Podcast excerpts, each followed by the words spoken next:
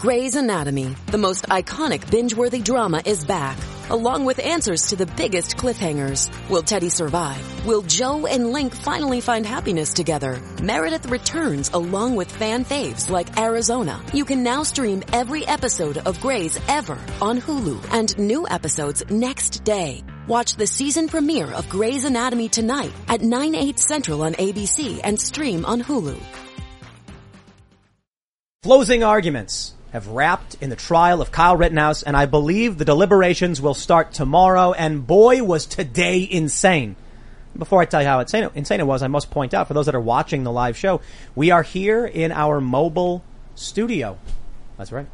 We are on site in Austin. We have a bu- we- have a crazy show tomorrow with the most people we've ever had on the show because we're insane, and it's going to be a cacophony of crazy crackpot nonsense from a lot of awesome people. So this is going to be awesome, awesome with us down in Austin, and we're planning on doing more trips like this. So that being said, let's let's carry on with you know you, now you understand why we're in the mobile studio. Let me just tell you, my friends, during the trial uh, uh, today, the closing arguments, the prosecutor picked up the AR-15. I believe actually, I, I, don't, I don't, I think it's an MP5. I'm not sure. It's an AR-15 style rifle they call it. Chambered in 223. Points it at the jury with his finger on the trigger, aims. I couldn't believe it. I, I actually believe the prosecutor should be criminally charged, and I'm not exaggerating. This is deeply irresponsible. We just had the Alec Baldwin story come out, and the prosecutor points a rifle at the jury. Now I'm going to stop right there and say, you know what? Personally, I can't believe it. I do not believe it. I've seen the pictures of him pointing the rifle, but we can't see the jury because the jury, their identity is protected. But we've got more than one source saying he pointed the rifle at the jury, finger on the trigger. Oh, jeez. We got to talk about what went down in these closing arguments because the prosecution was lying through their teeth. Now, I'll be the first to admit I'm biased for the for the defense, and there are some things about what they've said that I've questioned why I should believe them. I mean that legitimately. But I think the videos speak for itself, and you know what? I don't need to speculate. We've got Drew Hernandez sitting right here. Thanks for having me, Tim. Let's do it. You were actually a witness in the trial, a defense witness. You were there on the ground. You were a journalist filming it. They tried to smear you on the stand. Then they used you as some veteran reporter. Then they tried smearing you again. So people that were paying attention today, it's pretty shocking. I mean, I'm watching this live on TV and I'm just like, so in the closing arguments with Binger, he tried to discredit me during my eyewitness testimony under oath, by the way, under oath, right? This was a couple days ago, but in his closing argument today, he, he called me a veteran of covering protests, right? But then the other prosecutor towards the end of the closing argument tried to discredit me again for hiring the specific lawyer that I hired for myself. So I truly do wonder if the jury is paying attention to this stuff because I mean, he really is insulting their intellect. He hmm. really is insulting their own ability to choose for themselves because when I was there, I want to say this real quick before we continue so everybody knows. The reason why I was there was not to share my opinion. I was not some kind of expert to just speak on the video evidence or anything like that. I was an eyewitness to what happened, to what I saw, while at the same time I had body cam footage to corroborate everything that I said. So just for the record, because the world is watching, they've been watching on Tucker, they've been watching everywhere. My bias was the truth and what I saw that night. I was not there to give any kind of political opinion. That's what I was doing. This is what we need to get into too, because when you tell the truth, they say you're biased and right wing. Absolutely, because What- the what- truth doesn't serve their narrative. Exactly. All right, we'll get into all that stuff. We got the stand. We got we got the, the crew here. We got Luke and Ian. Yep. I mean, first of all, Texas is awesome. I love it here. Second of all, welcome everyone to the RV life. I've been doing this for like a year and a half. I have my studio in my RV. I love it in there. And uh, thanks so much for having me. If you want to support me, you can by purchasing T-shirts. The one I'm wearing right now says "FYI: The government is way deadlier than any virus." And if you understand history and what democide actually means, uh, I think that is an accurate statement. And you could purchase this T-shirt by going to thebestpoliticalshirts.com. That is my website, and uh, it does smell like uh, a little bit of a DMT and graphene here, but I think that's because Ian's sitting right next Oh, we're so close to each other. Yeah, we are very close. this is the My hand- closest we've ever, my hand- my we've hand's ever worked together. hey, I can corroborate what you're saying, man. Texas is the bomb. It's fresh air, clean, uh, dry. I love the heat. I love the the cool. And uh, the studio looks great, Tim. You look good. You got nice pink on your skin there, and I see you got a guitar hanging out next to you. I'm very excited to get moving. We're still doing some uh, some tech behind the scenes to get everything smoothed Oh, yeah. out. We, we, we did some trial runs, but you have to, at a certain point, a trial one doesn't do enough because, you know, then we add a bunch more people and then there's levels we got to figure out, you know, some people are quieter than others, some people are louder. Luke just screams all the time. What? True, yeah. No, I'd never do that. Welcome back. Uh, We also, we also, uh, we got lightweight cameras so they can be eas- more easily mounted, but they're lower quality. So I think we can find a, ha- a, a, happier medium and, uh, and upgrade and probably do a little bit better, but Right now we're at 720. Yeah, we're streaming in 720, and the cameras themselves don't display all that well in low light. So the hev- the bigger cameras with better sensors are too heavy for the wall Yeah. mounts. Because we're actually in a really small space, we need to wall mount the cameras. But hey, look, it's working, and we're here, and we are streaming. So let's let's let's get started before we do. Oh, before Head- before that, I wanted to remind everyone that Lydia is Oh, right, that's right right. Yeah, behind I'm me. perched behind Ian. You can kind of see me in Ian's shot. So thank you guys for joining us And- as we're being awesome in Austin. and you can see the microwave. You can, can you? Because Right shout behind out, me. there's a Yeah, here it microwave. is. Shout out to And you Cool can, spot. you can Yeah. actually Shout out to the you can microwave. actually see the faucet. You can. Yeah. out So to the I'm sitting in the amenities. kitchen where a woman belongs. I just want Let's go on. Why is the only woman in the kitchen? I know. That's what the can I question. It's Andy's I just fault. want to point out real quick too. So this is uh, uh we're in a big like 40 foot RV. We were looking at like tour buses and trailers and really expensive stuff that I'm like, man, I don't know if we can afford something like that.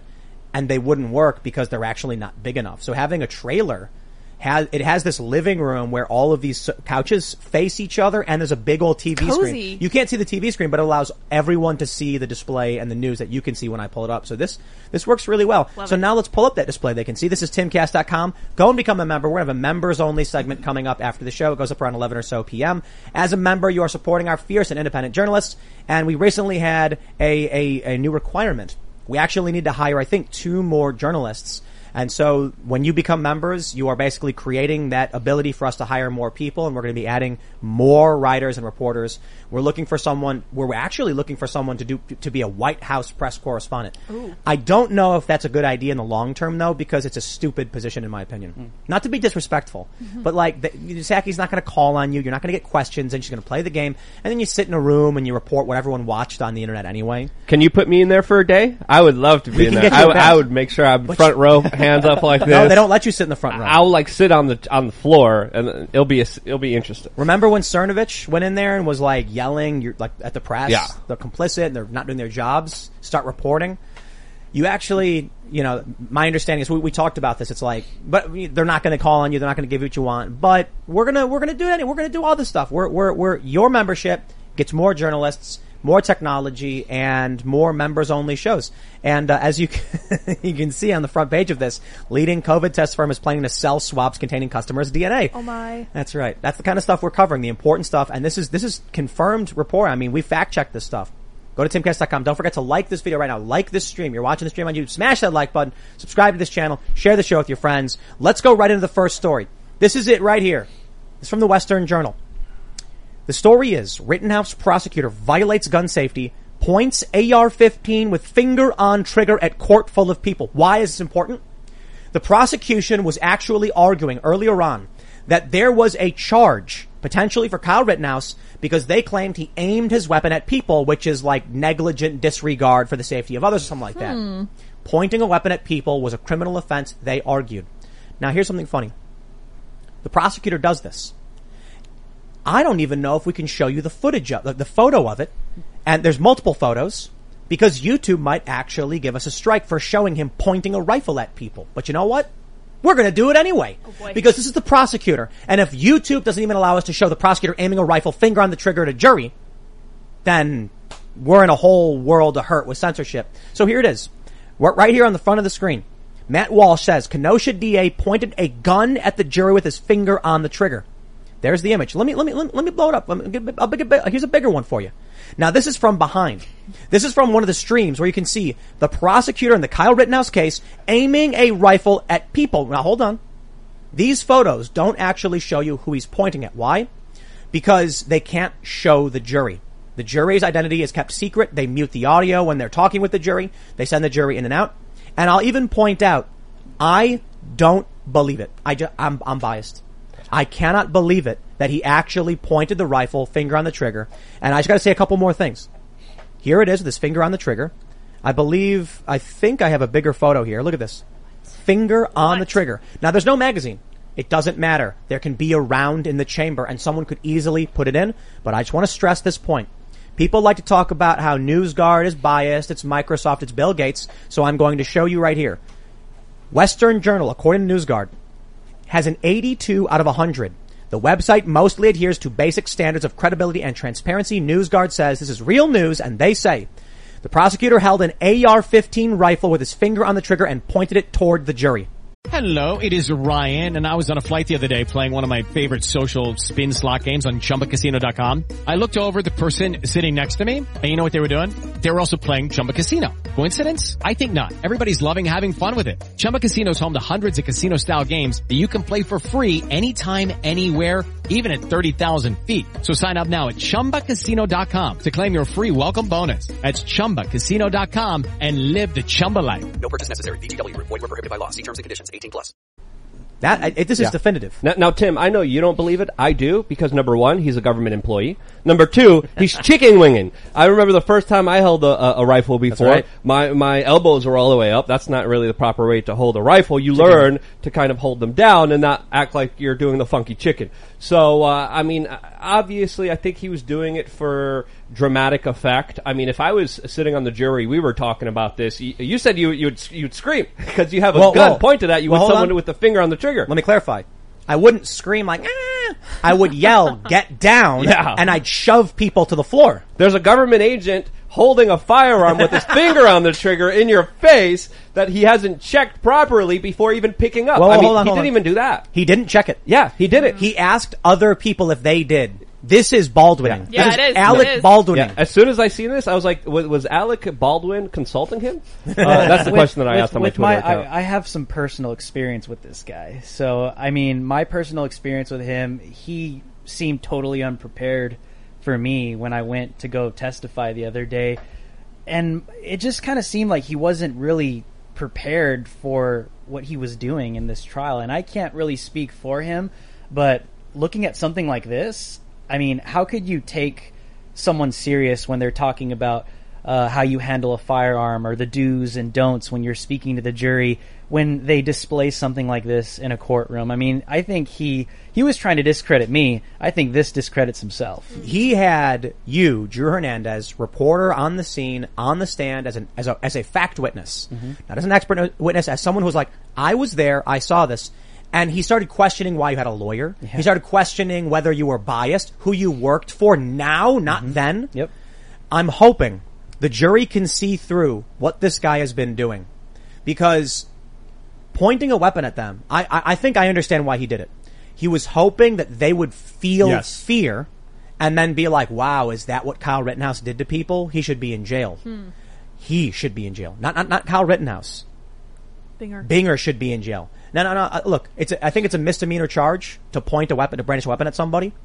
I don't see why he gets special privileges in a courtroom, putting his finger on the trigger with a weapon he did not check. People are all you see all these leftists. All no, I shouldn't say leftists because leftists like guns. Establishment Democrats, and they're going. To be fair, he did ask if it was unloaded.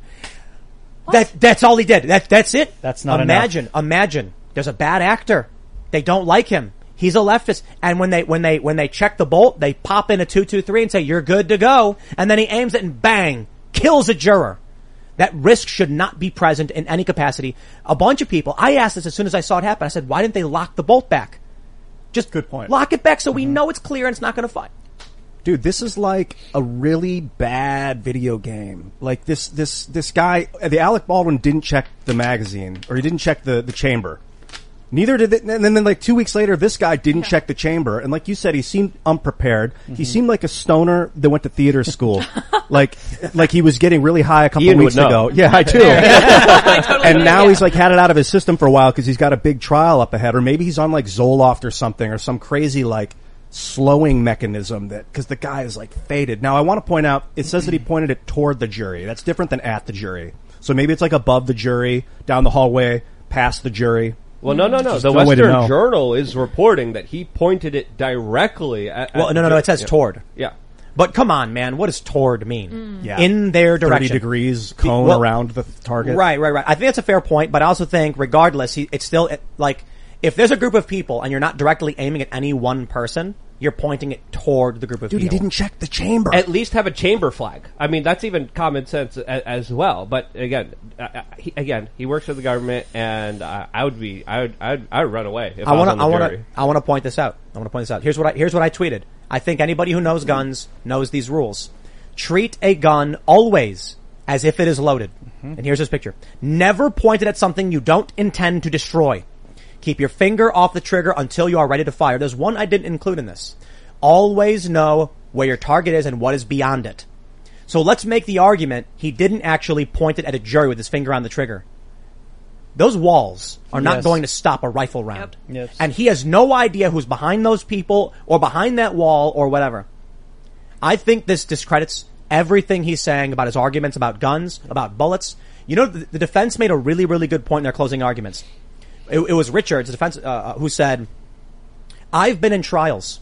You know, the, the, the prosecution tries to call full metal jacket as if it's a more threatening round, as if it matters. He said, I've been in trials where they say, you know, to the jury, he used hollow points. Those are designed to kill people, whereas a full metal jacket would just go through them and they'd survive. And now with Kyle Rittenhouse, they're arguing the opposite. Hollow points wouldn't have gone through people and it wouldn't have been reckless. And he says, regardless of that, the bullet is a bullet and making an argument about the kind of bullet, irrelevant. And here you have a guy who tries to act like he knows what he's talking about. He doesn't know what he's talking about. You want something funny? I think it was Kraus, the other a- the prosecutor, who said, there's no such thing as a right or left-handed gun. Hmm. It's amazing It's not mm-hmm. true. how they can just say things without knowing what they're talking about. And the funny thing is, I guess you can't actually object to lies. For real. So, uh, my understanding is the, is the, the opponents can object in your closing arguments to matters of the court. So there was a moment where they stated that the Ziminskis, it's like Kelly and some other guy, was named Zach, I don't remember, I don't remember his I first name. Zach. They, he said they have a Fifth Amendment right. You know, why didn't they testify? They objected to that, saying they don't have a Fifth Amendment right. They could have called the woman who was convicted, but the dude, this is, this is a really important point in the trial. Whether or not someone has a Fifth Amendment right is up to the prosecution. Did you guys know that? No. You think like, I plead the Fifth. No. The prosecutor can say, then we grant you full immunity, start talking. And if you don't, you're in contempt. So when they say Ziminski could testify, the, the, the state, the, the, the defense was like, we can't call him. He can plead the Fifth, but the state can grant immunity and get whatever testimony they want from him. But they won't. And the judge would not uh, sustain the objection. He sort of sustained it. He said, "We'll just ask you to move on." He didn't explain to the jury that the state controls the ability of fifth of, of, of pleading the fifth. So now you have this guy who has no idea what he's talking about. They have power over some of the witnesses. They didn't execute the search warrant, on Gage Grosskreutz, and they control whether or not Ziminski even testifies. And here's the, here's the point. This is why it's important. Kyle Rittenhouse got the gun charge dismissed. We'll talk about it in a second. That's a huge victory. But he stated, the prosecution stated that the Zemins, uh, the, he pointed the gun at the Ziminskis. And the defense said, I don't see the Ziminskis here. And the judge said, you didn't call them as witnesses to testify on the fact that a weapon was pointed at them. There's no complaining witness. If I can't see it happen, I can't instruct the jury that it did. Very, very important points. Hypothetically, if if Kyle did use hollow points, let's just kind of play up this scenario. I mean, the scene would be so much more graphic than it already was, and already. Uh, you saw the state prosecutor play extremely graphic videos, show extremely graphic images during his closing arguments that I couldn't even look at. Like it, it like sparked a, a very strong reaction to me. So I do think when when he was doing his kind of theatrics, putting his finger on the trigger, moving the rifle around, when he was showing, uh, you know, the, the bicep, when he was showing the gore, when he was showing the blood, I, I think he was trying to evoke more of an emotional response rather than a logical one. Because other than that, I can't really understand what he was really trying to do here. Also, there's a meme video going around from the movie Heat. Uh, with his image state uh, kind of kind of imposed as the state prosecutor in action, that is also going viral on the internet. And uh, I just uh, With him with the it. rifle? Yes, with him in the rifle. There's- there- so there's a lot of people memeing. We about can't this show as it. Yeah, we can't. I I really wanted to. Like Luke's like, look at this thing I tweeted and I, and I was like, we got it. We can't put that on YouTube. You know, here, here here's a comment I want to make about the trial, and the reason why you're seeing this prosecutor um, look really bad, time after time, even the state's own witnesses, right? Gage came out and literally admitted under oath he pointed his gun at Kyle first, right? The reason why you're seeing this happen over and over and over again is because the truth is coming out. It's coming out from the prosecution. It's coming out through the defense as well. And when you find yourself trying to suppress the truth or you find yourself trying to dance around the truth or uh, combat against the truth to try and like discredit it, it's not going to go well for you. Mm-hmm. And that's why you see this happen over and over and over again in this trial and people are just kind of like what's going on with this guy? What's what's going on here? Because it's like when you're trying to argue with the truth and you're trying to discredit it and make it look like it's not even relevant or true, or you you just try and like take the jury away from it. That's what he was trying to do with me. He's trying to take the jury away from what I was going to testify, take the jury away, distract away, ask me questions that would lead me down another path. It doesn't go well for you, and the reason why it doesn't go well for you is because it all comes out, and when it comes out, people are going to know for themselves what really happened, and that's what's happening. This is a big victory in and of itself that it's televised because, you know, in a real system with just malicious mal, mal malpractice of justice, it would be it would have been behind the scenes, kangaroo court, one and done. No one would have seen it, but we get to watch Yeah. all the malfeasance. Um, I think that's a victory, whatever the outcome of the trial. Imagine this. Imagine imagine if no videographers would have been there that night. Oh yeah. Imagine where we would be right now. You know what's funny is um, The narrative that's been spun. The president of the United States literally used Kyle Rittenhouse as a poster child for white supremacy in his campaign. One thing I don't think we hear enough is that after Rosenbaum was shot, in 0.739 of a second, he got hit. He was shot four times. Richie McGinnis did not run with the crowd. He didn't scream. He didn't hit the ground. Why? He had no fear that Kyle Rittenhouse would cause him any harm. Or I shouldn't say that. His fear did not reach a level to where he thought he should flee at all. Maybe he was like, there's some issue, but I genuinely believe Richie ran up to Rosenbaum and acted like Kyle wasn't even there. Because he knew, in my opinion, I haven't talked to him about it, he knew that Kyle wasn't a threat to him at all. I think that's the most important point. The second most important point. In this trial, when they were watching a video, the judge walks over to the big screen TV and sits down and watches the video. Kyle Rittenhouse walks up right hmm. behind the judge and leans in right over his left shoulder. No bailiff, no handcuffs, no complaints, no one freaking out. No one was threatened by this kid. Not a hmm. single person because they know he was only a threat to those attacking him. And lastly, all of you agree with me and I know it. If if ADA Binger was on the ground in Kenosha during a riot and he saw Kyle Rittenhouse, he would run to him for safety. Yes. Yep. Well, let me tell you something. When I was there that night, right, and I testified under oath, so I feel comfortable saying it again because it's true. When I was there that night, the first time I saw Kyle that night, they were in front of a, it was, they call it Car Source 2, right? The second car dealership, right? Um, there were individuals on the roof. They had rifles on the roof, right? And one of them was outside on the ground as well. And this was after the rioters were going head to head with the police, and the police were pushing them down Sheridan, pushing them. They were deploying rubber bullets. Tear. They were rioting. They were taking concrete slabs and destroying them on the floor and throwing them at the cops, taking fireworks, explosive devices, throwing them at the police vehicles. Um, so as they were getting pushed back, when they got to Car Source Two, these guys on the you know on the building had their rifles. Um, the rioters came to them. They're like, "You ain't the police. You ain't the police. You ain't the cops. You ain't the like." Getting super confrontational to the point where the rioters went behind Car Source 2, grabbed more rocks, more concrete slabs, and were throwing them at the individuals with rifles on the top of the building. They brought a rock to a gunfight, hmm. okay? So the reason why this is important is the first time I saw Kyle was when he came outside of this Car Source 2 and attempted to de-escalate that situation. And you know what? He had his hands like he was, you know, he was going like kind of like when you uh when you're saying, "Hey, like calm down, calm down." Like like what what instead of saying the word calm down, what do you do? You use your hands. Yeah. That's what he was doing, and then the rioters dispersed because they were getting super confrontational. Like, "You ain't the cops, you ain't the police, you ain't the police," and then they dispersed. See, that's the crazy thing.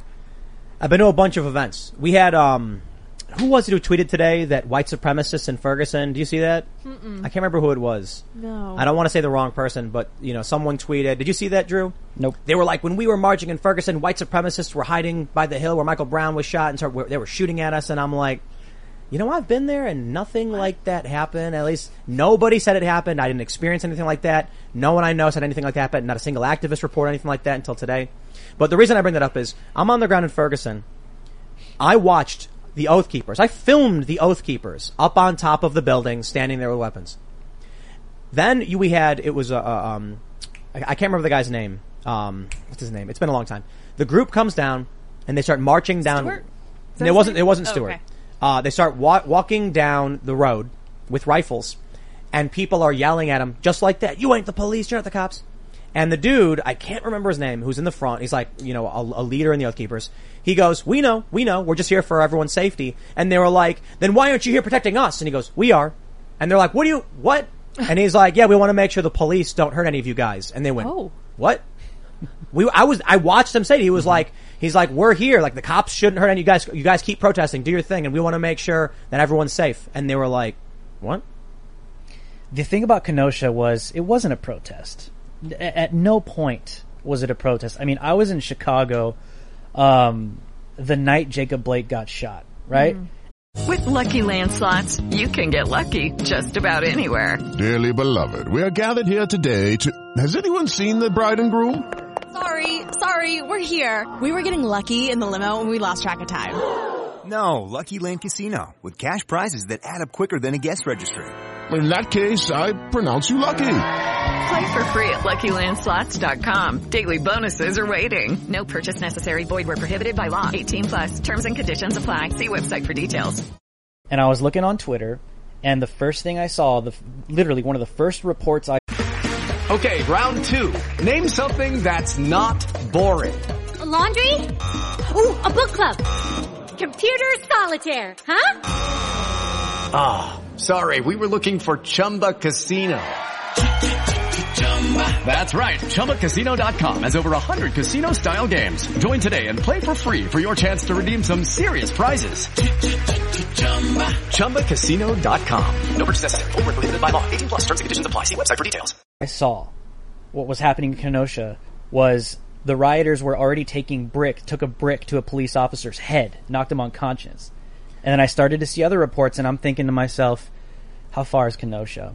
Whoa, it's like a what, an hour and a half, two two hour drive. It was like a three hundred dollar Uber, right? I don't even think And- that's far. I think it's like an hour from. I don't remember. It was, it was it was it was far, and it was during the lockdown in Chicago at 11 p.m. at night. I don't even know how I got an Uber, um, but I took it, went there, and right when I showed up, they already had dumpster cars, uh, dumpster trucks on fire, exploding. They were looting. They were Dumpster carts, like car trucks, a dumpster Trucks. truck, a truck. It's Dump on my truck. Twitter. Anyone can go watch it right now. Drew H Live. That's I was one like, of the certainly first don't mean a things. full vehicle, No, you? the full truck, dumpster Wow. truck on fire. And uh, the ones who brought rifles to the Kenosha riot first was actually the rioters. Hmm. I retweeted that today. They they were there night one, and they were in a standoff with the police in the middle of the street, and they had their rifles. They they were the ones who brought guns first.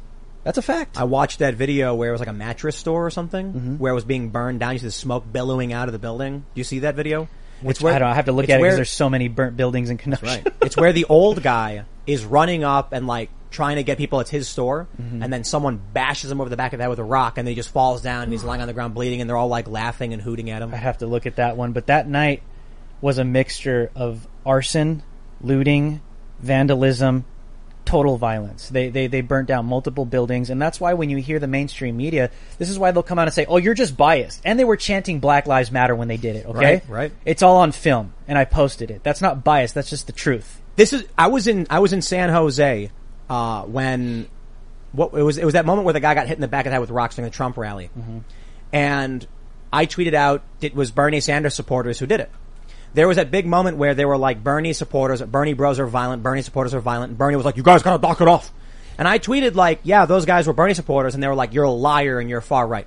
And I was like, it, "But that's what happened." And they're like, "How do you know they were Bernie supporters?" They were wearing Bernie shirts. like they were like wearing Bernie. Like a couple of the people who were part of the mob had Bernie stickers and stuff on them, mm-hmm. and they were screaming and shoving people. And I'm like, that's just what I don't know. I didn't think it was that big of a deal to be like, oh yeah, this was the left that was engaged in this behavior. At the time, I genuinely thought because I've seen the black bloc tactics. They're proud of the of what they call the diversity of tactics. I didn't understand why they would all of a sudden now deny the fact that they beat people uh, all the time. They were proud of it. They've, Luke, I, I mean, knows it. Luke was there when I got attacked in New York. Yeah. And Luke pulls the guy's mask off. Yeah, well, me and my friends jumped to make sure that you know we prevented further escalations, and and you know you could just see a lot of these actions unfold right before they unfold with how people are preparing for it. But again, when we look at what happened last year during the summer, we're talking about over three dozen people dying. So hmm. people were affected. People did die. People were hurt. People were injured. But but and, and there were several accounts of this. But the mainstream media picked this particular case. They highlighted it. There was a lot of tragedies out there. There's a lot of responsibility out there that you could point to so many different people. I would directly point at big tech social media. I would directly point at the mainstream media that was censoring any opposing viewpoints, promoting, obfuscating, or even just sometimes making excuses for for violence. And I think that was deliberate. And I think we're having that same kind of element being brought back. Now it is during the winter. Will we see large civil unrest? We don't know. The National Guard is being deployed in Wisconsin. We have the NYPD, Chicago PD, LAPD, Seattle PD, Washington PD, all National mobilizing. Yeah, 500 National Guards, mm-hmm. all mobilizing their, their police officers because Oh, they're like I preparing wonder for why. something. I wonder why. Yeah. Why? Why are 500 National Guard called out to Kenosha tonight? If this whole thing started as a peaceful protest, Why- This is why I'm so aggressive, Tim. Because they're trying to lie. They're trying to cover for these violent criminals that literally showed up to literally burn down buildings, threaten the community. Kenosha was literally having a massive threat that night, and this is so underplayed because they want to cover for these people and make them look like little saints that they're just uh, opposing racism. They weren't. And what happened to Kenosha had nothing to do with Jacob Blake being shot. and you're biased for for talking about what you saw and what you filmed that we all plainly understood. And I want to stress a very important point when they criticize your bias. You actually testified that you had concerns about the guys with guns as well. Yep. The, the prosecutor was like, you held up your press badge when they were pointing a laser pointer at you because you were concerned for your safety. And you were like, well, I'm always concerned for my safety. But he was like, but you were worried they might have a gun on you. Yes. Uh, You said yes to that, right? this is why I was trying to explain context in that situation. That situation I just explained to you where I saw Kyle come out and attempt to de-escalate a situation, that was the same building Right. that the rioters were taking rocks and throwing them at individuals with rifles on top of the building. But but I listen, I was sitting there filming it. So the reason why I said, of course, I'm in kind of concerned about my life because I don't want to be misidentified with these morons throwing rocks at people with guns. Absolutely. no, but I think the important point here is that I'm trying to make is there's two things. One, I think it's fair to say you've, you, I, I can't speak for you, but I've been on the ground. I absolutely fear the rioters more than I would fear militia members. Yeah. Militia members tend to have firearms training. They tend to be uh, more skittish about using force or weapons. And this is true of the left militias as well. When I see, when I would see so, the armed socialist groups, like the Socialist Rifle Association or whatever they call themselves, I would feel safer around them as well because they take it very, very seriously. But that being said, when you testified, you did have some concerns about both sides. Mm-hmm. Right? He has the nerve to call you biased, but then accuse you of fearing both the rioters and the armed gunmen. I'm like, how can the, how can the lawyer come to you and say, the, the prosecutor, I'm sorry, you're biased against those people? And you are also scared about the guys with guns. It's like, so which is it? Who's he biased against? If he's got concern for his safety across the board, it sounds like he's mostly concerned for himself and not who's doing what. But that's it. You film the rioters rioting and say they're rioters. He literally called you biased for saying they were rioters. He said your footage seems slanted towards the rioters, and I responded and said, "Yeah, because they're rioting in the footage. Absolutely. Like it just, it doesn't make any sense, and that's why I'm watching the trial. I'm like, dude, you, you're what he's doing is he's insulting." The intellect and the judgment ability of the jurors. Yeah. But because you see He- this he back and wrong. forth. Yeah. You know, you see this back and forth where eh, I'll use myself as an example. Today, he literally praised me for being a veteran reporter trying to add credibility to me when it fit his little narrative. And then at the end, they literally try to discredit me again at the end of their uh, closing argument. That just, that just to me, if I was a juror, that would insult me completely. Like, so, so you think I'm that dumb that I even pick up on it? He, he did it on multiple occasions. One of the biggest ones was him describing the activities of, of Rosenbaum and acted like it wasn't a big deal Yeah. when he went over everything that he did. Oh, I'll pull that up in a second. I don't know, if we, Today, I don't know if we could play that. because- including the N word. Yeah. Isn't, isn't Yeah. that funny though? Isn't it? Is like listen. He he's like, oh, he uses the N word. So Wait, you wait, have wait, wait. you have I, a- want to play the okay, video in a second. okay, I want to play the video in a Yeah, second. it's, it's We'll, wild. we'll get to it. We'll get to it. It's What wild. did you, were- you want? Did you want to point out anything? No, no, I, that, that, that he contradicted himself when he was questioning you, uh, you know, Drew, and then with his closing arguments, he literally said the opposite of what he was saying to you. So that's that's a major point here. And this video, I mean, is just uh, it's just wild, man. I'm go- we're going to play this video. Okay.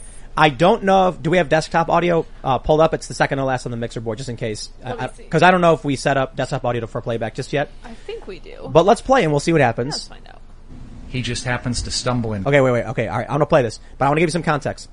This is Washington Free Beacon saying, Binger says that all Rosenbob, Rosen, Rosenbob, Rosenbaum did the night of the shooting was, let me just play for you as he reads off this list. When I heard this video, I screamed. I lit- I was like, what? I'm like in the vehicle when he said it, watching this live. Check this out. He just happens to stumble into it. So what does he do that night? Oh, let me tell you all the awful things Joseph Rosenbaum did. He tipped over a porta potty that had no one in it. He swung a chain. He lit a metal garbage system- dumpster on fire. Oh, and there's this empty wooden flatbed trailer that they pulled out in the middle of the road and they tipped it over to stop some bear cats and they lit it on fire. Oh my god! Right here, right here. Oh, and he said here. some bad words. Right he said the N word. Okay, listen. just Pause. to- He's America, downplaying America, America. Okay, America. All right, for all, for for all the woke supremacists out there, you got you got this white attorney playing down the use of the N word being used by another white guy using the N word at a so called a so called anti racism gathering in Kenosha. Does Okay, that make uh, sense to any of you out there? But, but Does hold it to on, me? hold on. Okay, so so for, for for quick context for those just tuning in, this is the prosecutor in the Kyle Rittenhouse case trying, I think, to downplay the actions of Joseph Rosenbaum, who was, I got to be very careful about this. Yes. a person who committed some of the most serious atrocities against children, and I do believe that matters in this case and should have been relevant because he just got out of jail, and that played a role in why he yelled, "I don't care if I go back to jail." But that's, I, I digress. We'll get to that later. Mm-hmm.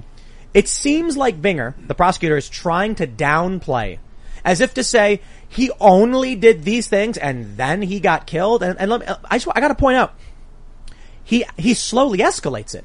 It's like, dude, start with the worst thing and end with the lighter thing. start with like, well, he did he did participate in burning up a trailer in the middle of the street. But then what, what was he really doing on his own? He knocked over a porta potty. Okay, it's bad, but there was no one in it. No, he starts at the lightest and escalates to the point where I'm like, "Gee, what? He's like, he knocked over a porta potty. And I'm like, okay, that's pretty bad, but like, I've seen pranksters do that as long as there's nobody in it. Well, and he left out what happened because he said, "Oh, he lit a metal dumpster on fire." No, it was on fire, and he was attempting to push it into occupied police vehicles with human beings inside of them. Mm. And there, there, there, there were people pushing dumpsters towards a gas station. I want to be careful how I phrase that mm-hmm. because whether they were trying to, I can't read their Right. minds. It was like down But the road past the gas station. They were moving in the It may direction of the gas station, but some said, and then the fire got put out. But hold on, he goes from there. He's letting a dumpster on fire, and I'm like, whoa, whoa, okay, that's getting pretty dangerous. What human can get away with that? You can't get away with that stuff. Do you remember when the judge, when when, when they were in pretrial uh, motions, he was like, uh, "We shouldn't be able to call them arsonists. All he did was set a dumpster on fire." And the judge goes, "Are you kidding me? Arson? That's arson. But hold, hold on, hold on, hold on. Multiple. Then he says he was swinging a chain. It's like, hold on, yo. Last I checked, fires make more fires. Yes. That's like really bad. And swinging a chain, you can kill somebody doing that. So he's escalating and then he's like, oh. And then he took a wooden trailer and flipped it over in the street and set it on fire to block the police. And I'm like, yo, that's like really bad. Like that's blocking emergency services bad. That's accidentally killing people bad. And to top it all off with the cherry on top, he's screaming the N word over and over again. Cool. Yo, it sounded to me like the prosecutor was trying to lose. And, and, and so I tweeted this. The ADA Kraus, the other prosecutor, did a much, much better job than Binger. People got mad that I tweeted. They're like, are you kidding? He's flopping. And I'm like, ew. I didn't say he was doing a good job. That guy he would, was doing that better guy than would laugh Binger. at me. He would laugh at me anytime I would say Antifa, rioter, arson, vandalism, and looting. He would laugh at me and just shake his head like that. And I'm like, what are you laughing at? What, that's funny to you? That's why I'm saying the jury's seeing that stuff. Because people are gonna, people know what happened in Kenosha, and when people are sitting there laughing at what happened to their town, they're not gonna have it. There, there were people who were super chatting to us uh, in response to your testimony. So I guess I, I don't know if it's true. I don't want to accuse Rekieta of saying it, but people were saying on Rekieta's stream they were saying you were a bad witness, and I think some of it has to do with you came off as adversarial with the prosecutor, right? I think he came off as adversarial with me because I didn't come in with that mentality. I came in, here's the thing, and people may not know this, is I submit my footage and I was willing to cooperate with both of them. He did not have to approach me that way, but he chose to because he wanted to make it seem like it was adversarial, but I kept stating over and over again, I'm willing to tell both sides the truth and I'm here for the jury. I personally, I'm not a lawyer, so I can only defer. I think Rekieta does a great stream. If you guys haven't been watching his his stream and stuff, the commentary is absolutely fantastic. Hearing all these lawyers tell you about what's right, what's wrong, and when you have like ten lawyers who are watching, they can point out all of the mistakes being made. It's great. It's kind of unfair to the actual defense team because they don't have the privilege of having 10 other lawyers advising them or whatever. But anyway, it was a great stream. But I, but I will say, I actually thought you, I, I think he may have gotten you, the prosecutor, in that regard. I think you're right. He knew that you were a fact witness on the ground and you were very good for the defense. So he had to try and figure out a way to make it seem adversarial. You being confident in what you were talking about, he, he does this really annoying thing where he was like, um, oh, who do you work for? You, uh, don't, don't, aren't you being biased? And it's like a very annoying and condescending because he wants you to be like, hey, hey, hey, look, this is what happened so that he can make it seem like you're not credible. That being said, I thought you, one, one thing that you said was the most important bit of testimony that people shouldn't gloss over when you brought up that Kyle Rittenhouse came out and de-escalated the violence. Yep. Because we can make, we, we can question the actions that night all day. We can say, should Kyle have run? Did he point the rifle? They're trying to claim this video. And we can have an argument over the facts surrounding Rosenbaum chasing him. But when you brought up that you witnessed Kyle say, please, you know, I, I- I mean, uh, I'm, paraphr- I'm, I'm, I'm using a metaphor. Like when he came out trying to calm people down, that says to me there is no way you can argue intentional homicide. Well, here's another point, and this is why I don't care about any of the lawyers that are doing their live streams critiquing me and any of that. None of that means anything to me.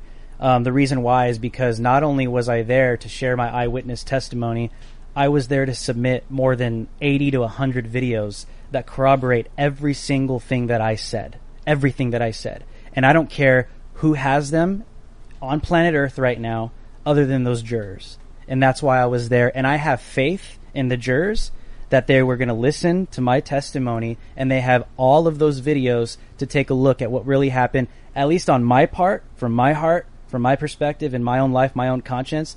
That's what, that was my intention to be there I- for, for this case. I was For uh, I both was sides. I was flabbergasted how often the prosecution lied. Binger and Kraus in their closing arguments kept lying. And and some of it was just falsehoods which could be accidental, but some of it was outright lies, completely contradicting what the judge said. There is no duty to retreat. Uh, avoidance is not a category. Maybe I'm wrong. Maybe I'm. But I was watching this, and I even I even checked on this. I, I looked up to make sure. There's four categories. I don't know what the four categories are, but some states have a fifth. Avoidance. I, have been I've been reading Andrew Branca's Law of Self Defense because he's a self defense expert. But avoidance means in certain places you have a duty to retreat. Not Wisconsin, but they kept saying he had a duty to retreat. He should have. He didn't exhaust all methods. He could have run, even though he did run. But it was amazing to watch them just outright lie. And I thought to myself, how is it that the prosecution, the state, is allowed to lie to the jury? When the, when the defense would object, this is the craziest thing. There was one point where Binger has the rifle and he's explaining that he pointed it, you know, because he did this on more than one occasion, I guess, but he, he, he, he pointed it at the Ziminskis and then the, the, obje- uh, the, the defense objects. He's facing the wrong direction. And before the judge says anything, Binger goes, that's an argument. And then the judge goes, yeah, that is an argument. And I'm like, whoa, the arrogance of the prosecution. I don't understand how they can admit CGI evidence, which they did. I'm like, this is not a photograph.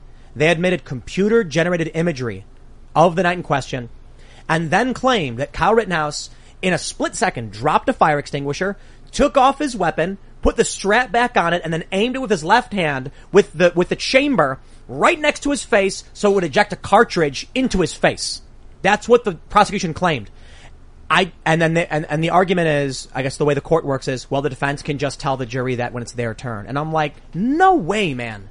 If you have a false statement of fact, I personally, maybe I'm wrong because I don't understand why they do it this way and there's probably a good reason, but I'd imagine a good judge would be like, make your arguments, but don't make up your facts. There are left-handed weapons and it is true that you were facing the wrong direction in your demonstration. You can make an argument about intent, about what Kyle should have done, but he shouldn't be allowed to say there's no such thing. It was Kraus said there's no such thing as a left-handed gun. Now, of course there are left-handed guns. There, I, I there's, I, I have, uh, um, which one is it? What's, what's my Polish Makarov? Whatever. yeah. It's a right-handed gun. It is specifically only a right-handed weapon. And there are left-handed weapons. I know because I, I have a right-handed gun. You literally, you can hold it in your left if you are left-handed, but it's uncomfortable and it's not shaped properly. Mm-hmm. I just don't get it. I, maybe we should have a lawyer on to explain to me why prosecution has been allowed. And maybe the real reason is because the defense didn't object. But it, also, Binger, and I brought this up to you guys before the show. Uh, he makes statements. You're supposed to be asking the witness questions, but he will say things like, "It seems to me that he said that if you light a fire, that he's going to use his weapon." Is that correct? His question is, "Is that correct?" Before he makes a giant statement about what he believes is happening, that to me is court mal. It's mal- malpractice. I, I think the the the prosecutor's not supposed to s- make s- directed statements to the witnesses. It's a and lead them. It is, and it's it's lazy uh, law practice. You, when there have been a few instances where the judge, there's been an objection, and like the defense has said, that's a statement, and then the judge goes, ask a question. That's common. They'll do that. But you're right. It is extremely lazy, but it's probably on the line where it's like, so Ian, when you walked down the street, you really wanted to kick that dog? Exactly. It's like, no, I just said you wanted to do it, and then asked you to agree with me. You know what I Mhm. mean? Yes. The questions are: Do you agree? Do you agree? Do you agree? Not not. And this is. I mean, it is so blatant at one sixteen thirty nine or whatever. And the. I wish we had the video pulled up. He makes a long statement, and they cut him off in the middle of it before he has a chance to say, "Is that is that accurate?" What channel are you on? This is Yeah, this is uh, the actual- full video. Prosecutors cross examine cross examine Kyle Rittenhouse on YouTube. One sixteen thirty nine timestamp. Uh, Binger just goes into a long statement, and then they cut him off, and he's like, "I'll withdraw the question." They object to it, and then he says, "I'll withdraw the question." In the at, right after he just made a statement. It's not a question. Well, it's but but it's a good thing they objected, and that's that's the part of the process. But the even of the, defender was like, "That's something, something." The question, the judge was like, "Yeah, you can't." They were like, "You got to take back your question. That was the bad question." It was like, dude, it was a statement. This is what the prosecution's been doing. They've been. what he did to me? Yeah, that's what he did to you. The, their whole case is predicated upon emotional manipulation. They claim Drew Hernandez is this veteran reporter who knows what he's talking about when it serves the current argument for this Mm-hmm. minute. And then later on at the end of the argument, they say he's biased. You can't believe him. Well, and he kept like he would use, and I know lawyers do this, but I think he just was unaware that I would actually pick up on it. Like he would say things like, "So this video you posted um, that you made on," and he would continue to be like, "No, I didn't make anything." Oh, and this was on video. He's like, "Oh, the video you recorded."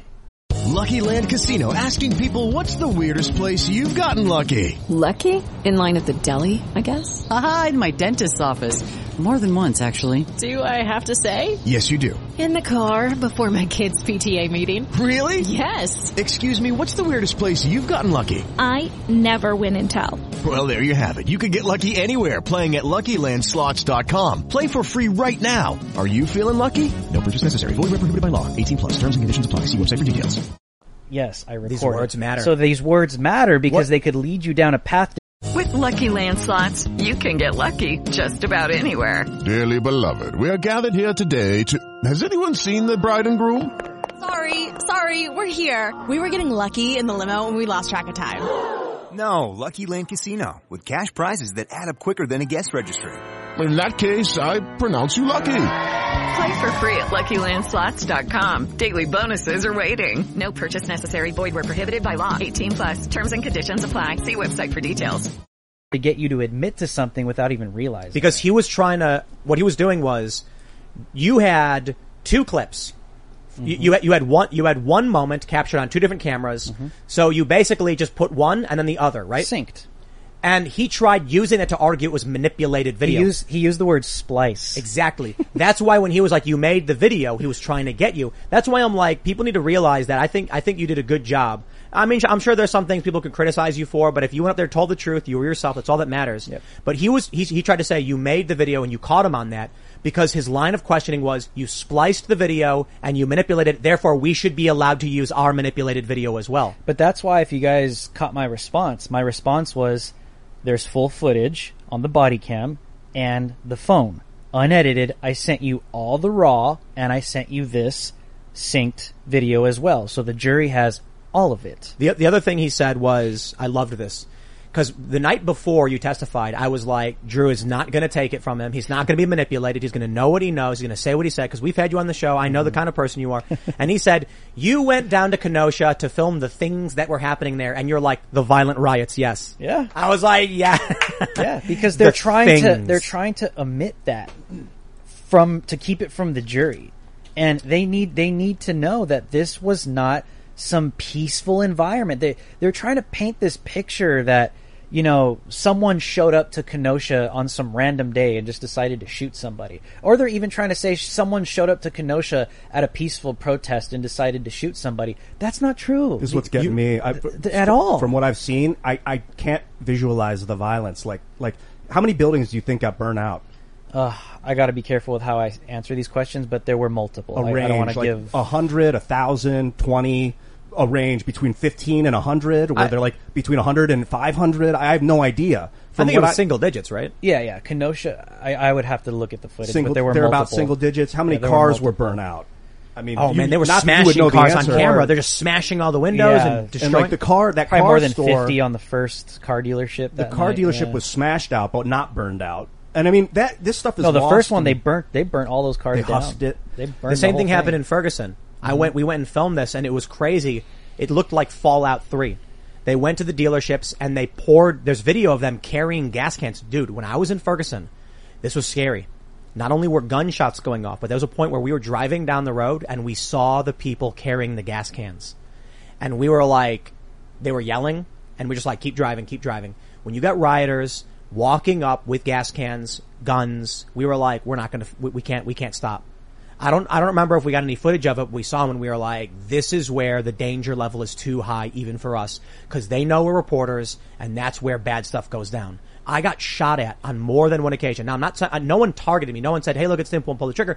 I was part of a, a group of journalists walking on the street. Gunshots went off on more than one occasion. I had to drop to the ground. And it's not white supremacists doing this. It was Black Lives Matter rioters who were shooting guns randomly at these events. Is it? Do they not call them arsonists because they have to be convicted of arson before you can call someone an arsonist? No, no, Ian. They're peaceful protesters creating harmonious chaos that, of course, works Speaking of towards the political spe- agenda of the you know nefarious global elite. You know that night, that first night in Kenosha, right in front of the courthouse to the right, uh, there's a like a dinosaur museum. Antifa showed up, full black bloc, and they were getting little black kids, and they were they were like handing them things in order to burn down uh, the museum, and they broke the window, and they were trying to burn down the building from inside the window. This is what these people do. Like they infiltrate some of these movements and they recruit certain people. They'll give them the shields. They'll give them equipment. They'll give them an umbrella. They'll give them something to do in order to commit some of their mass violence. And a lot of people are like, well, is Antifa really organized? Yeah, they are. And sometimes they even do like literally on the job training with people that are just willing to commit crimes. I want to talk about what this is really about. The Kyle Rittenhouse case is about more than Kyle Rittenhouse. It's about more than the riots. This may be one of the most consequential cases of our lifetimes. As the rioters traveled across the country last year, burning down buildings and smashing windows, with the reporting from Michael Tracey, some of the most important I've ever seen, where he actually went to these small towns you've never heard of and saw the damage from the riots. They have defended these rioters. They have protected people like Gage Grosskreutz when the, when the prosecution instructed the, defend, the, uh, the detectives not to execute search warrants. Take a look at this story from the Daily Caller. The prosecutor in the Rittenhouse trial says, you lose the right to self-defense when you're the one who brought the gun. A major component of this trial. This is not about Kyle Rittenhouse in the bigger picture. It is about your right to keep and bear arms. Now I will say, when you look at constitutional carry, gun rights have been winning. But this is a major assault on the culture around it. We can win in the courts. We can win in the legislature. But if they can set precedent that if you bear a gun, you are always the prov- provocateur, always the instigator, and never entitled to self-defense. That's the argument being played here. If the jury sides with the prosecution, you will you will start hearing attempts where they say, in the case of you know the state v Rittenhouse, mm-hmm. the, the the the jury found that you know if you're bringing a weapon to a fist fight, you are provoking. Blah blah blah. I don't. I'm, probably getting this a bit wrong. I'm not a lawyer, so maybe that context is, isn't correct. Maybe it's precedent has to be set from a judge or something like that as a question of law. The point is, they're trying to make a cultural moment occur. where Kyle Rittenhouse is guilty simply because he brought a gun. Now, mind you, the question's been answered. The judge, this was the most amazing moment. I was screaming. I was like, yes. The judge said to the prosecution, as a question of law, because that's what the judge deals with, the, the, the charge, count six, illegal possession of a deadly weapon by a person under 18. He is exempt because he was 17. He looks at the prosecution and said, can you prove the rifle he, he had was under 26 inches? And Kraus goes, it was not under 26 inches. And the judge goes, count dis- count six dismissed. It was not an illegal weapon. I think 16 inches is the correct length because if it's Uh, 20 15.9, it's 26 that's when overall. it's, uh, yeah. So barrel length is 16. 26 overall, I, I believe, um, or it might be 32, I'm not sure. The point is, the judge definitively said, dismissed. The law is not that complicated in my opinion. It says, if you are under 18 and in violation of these provisions, which state you're under 16 without a permit, you're under 14 without a guardian or whatever, or you're hunting without a certificate. Okay, well, Kyle Rittenhouse doesn't is, is, is not violating any of those statutes. 17 year olds are allowed to bear only rifles and shotguns. Kyle Rittenhouse said he knew he couldn't have a handgun. But I, want to get back to the, the, the main point here that we need, we need to make sure we're paying attention to. If Kyle Rittenhouse loses, they have that argument. They will use it. It will become culture and law is meaningless in the face of culture. I've, I've pointed this out many times. You guys all understand this. There are laws like you can't put an apple pie on your windowsill on Tuesday. Those laws still exist. They're archaic and no one will ever enforce them. Why? Well, it would be absurd because culturally, we don't do that anymore. But the law's there and they could get you. Now the problem, would a jury really convict you of an 1800s pie law or something like that? Give you a fine? I, I, I doubt they would. But this is what's important. If culture emerges where in the media, in our, in, in our, all of our institutions, if you have a gun, you are considered an instigator in any capacity. You will never be able to use a gun to defend yourself. I they will always convict you. Really encourage people to watch the trial. It is a very, it's a blessing that we have this available just to know, to, to see the smarminess of this guy and Huh. this Littlefinger. I mean, he looks like and acts like Littlefinger. It's crazy how much he's like Littlefinger. this He does, yeah, it's true. And, and Kyle, I mean, particularly Kyle's testimony, because he's just like a, it was like his hometown or like his dad lived there and it was like his city. His you know? grandma lives there. His dad lives His- there. He works there. His best friend's there. The I, I think his cousins are there. burnt down. Is it CarMax or Car Source. Car Car Source? Source. Yeah. Like that, that's terrifying, man. And he's like a young American who was like, I need to defend my city. It's really crazy how the how Ben, ben and Jerry's lied. To this this is this is the funniest thing. I tweeted even ice cream lies, and we know Yes. Ben and Jerry's is full of garbage. Right. But they tweeted, "What what if a 17 year old you know black person, ca- a black kid carried a rifle across illegally across state lines and killed three white people?" As if what happened was a white person carried a weapon across state lines and killed three black people, which it didn't Their happen. skin color did not matter when they were charging at that guy. I don't care if Kyle Rittenhouse is white, black, Asian, male, female, five feet tall, six feet tall. It's funny how they're like, this is really important for self-defense as well. Cenk Uygur was like, so how would the right feel if a, if a black teenager brought a rifle to a protest and then shot people and claimed self-defense? And every 2A person was like, oh, we would defend him. Oh, for sure. Yeah. You, you know, you know what I really love? When I, I was tweeting about 2A and the absolute rights and people were like, I'd like to see you defend the Black Panthers having guns, Tim. And I said something like, abso effing lootly. Every Black Panther should be armed. They are allowed to walk down those streets. They are allowed to be in this country, going wherever they please with whatever gun they want. And then the socialists were like, based. I'm like, do you think we don't want people to have the right to bear arms and defend themselves? Exactly. It's for everybody. It's for everybody. That's an American c- citizen. We have the Second Amendment here in the United States, whether left or right, and it's like they've Black, made it like white, it's Asian. it's all, all people. But what's interesting is how this has been so spun. If if Kyle gets convicted, he will be the poster child for an active shooter. And Mhm. anytime there's some kind of active shooting, this is not an active shooting situation, but they're going to use it as that. So now moving forward in the United States of America, whenever we do have some kind of situation like that, Kyle Rittenhouse, Kyle, the, he, he will become some kind of poster child that's going to be used to attack the Second Amendment at the same time. But this is what they do. They'll, they'll, they'll, they'll, they'll take something that's a minority. I mean, we have active shootings happen in the United States, right? But it's not like this insane pandemic or crazy thing that's happening in the United States that's out of control. For the most part, people are responsible gun owners, right?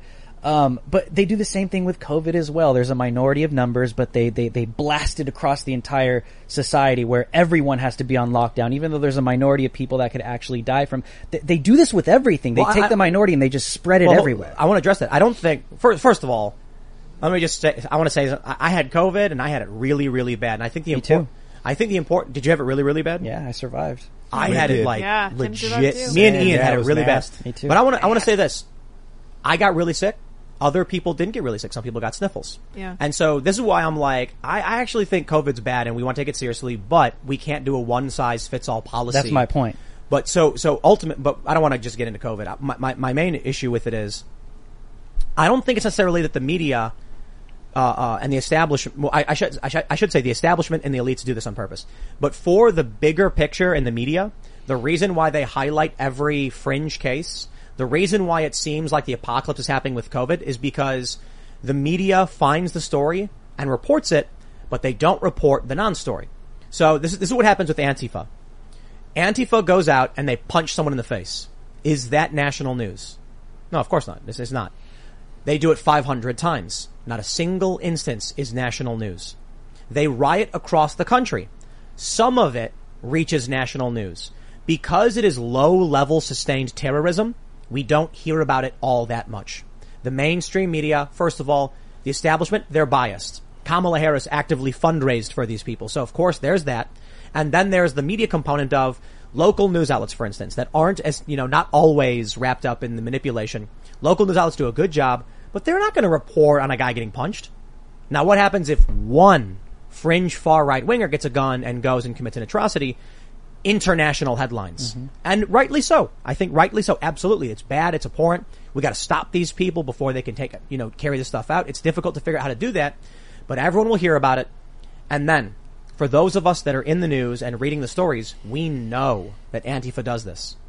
Well, regular people don't because they never hear it. It's not just little crimes though. I mean, there was people burned alive. There was people shot. There was a police officer trying to stop looting that was literally shot point blank mm-hmm. on on live streams, and it went viral on the internet. But it wasn't really that prominently talked on the mainstream media. But I but I think what's happening here is that obviously this case is politically polarized. Obviously, a lot of ways on this particular case, and I think that's why there's so much attention on it. There's so much hype on it because I think the establishment wants to use this case as an example of you can't defend yourself. If you are a gun owner, you have a gun, you get attacked, uh, you have to get attacked. And, and that's an absurd assertion that they're making, which essentially will leave a lot of people defenseless. And I think that's why a lot of people who are pro second A are, are, you know, biased in this case and obviously have something that weighs for them in this matter. For the left, uh, a lot of their agenda weighs on this court decision. So this is going to have huge ramifications. I, I really want to be careful with the left and the right. Leftists, socialists, love guns. It's for everybody. Two ways for everybody. It, it, it is it is younger, populist, socialist, lefty types. Mm-hmm. They are for gun rights. It is the establishment, liberal, democratic, Authoritarian neoliberal, for the most part. But here, Yep. here- They wanna here's, strip here's people the thing wanna take too, away to, your rights. to go to Luke's point, I, I think you're right. Re- real quick, I'm sorry, I'm sorry. I just gotta say, I gotta say one, one real quick thing on Yeah. this because I can't let this one slide. The left loves guns until the leftists love guns until they get the power. Then they'll take your guns. Yes. Yeah, I, I, I think to go to Luke's point is, I think they might even want to do this to discourage people from even wanting to buy a gun in the first place. Mm. Oh, you want to buy a gun for self defense? Well, look what happened to Kyle Rittenhouse. If if Legal- he- legally right, right. If if Kyle gets convicted, right? I'm speaking hypothetically. Oh, you want to buy a gun for self defense? Well, look what happened to him. If that happens to you, you're going to end up in that position too. So I think that could potentially discourage an entire generation from even wanting to own a firearm and literally uphold their Second Yeah, Amendment. e- even right. without the verdict, look at the way that the mainstream media responded to this. They called him a white supremacist. Mhm. They called him an active shooter. They called him guilty uh, without even the trial beginning. Uh, big tech social media censored people. Mainstream media organizations, we should corporate media organization showed up at people's doors for donating ten dollars to him. People who were in police departments were fired for donating twenty five dollars for him. Uh, so so already we're having him uh, kind of prosecuted in the eyes of big tech social media, the corporate media, which is going to discourage a lot of people already with this trial that happened with a lot of people's viewpoints. We have to understand, no matter what the jury decides here, there's a bigger verdict that's going to be kind of decided by the general public here that absolutely weighs. And I think you could see that today by some of the judges' comments. He's, he, he looks like he's reacting to a lot of the outside influences here that are trying to push for a particular outcome for this case.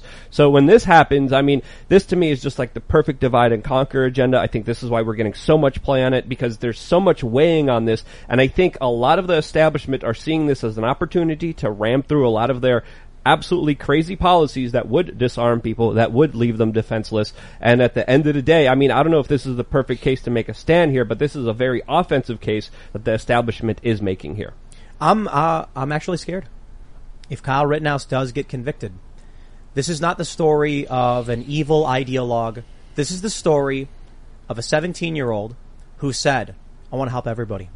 This is the story of a 17 year old who went to Kenosha, where his father lives, where his grandmother lives, where he works, where his best friend lives, where he drives through every day, and said, I will actively help even those who are rioting, who rendered aid to people and asked if they needed medical assistance, even though he's clearly not with them as an ideologue or protester. Kyle Rittenhouse wasn't there for the right. He wasn't there for the left. He was just there to help. He didn't want fires. He didn't want destruction. And he didn't want those protesting to get hurt either.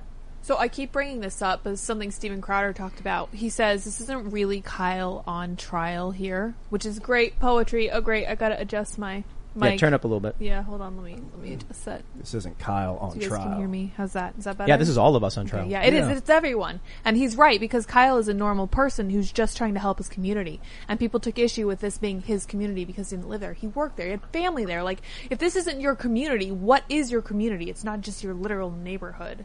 Yes, So- definitely his community. Or your government address. Right, You know. exactly. Kenosha was a crime scene.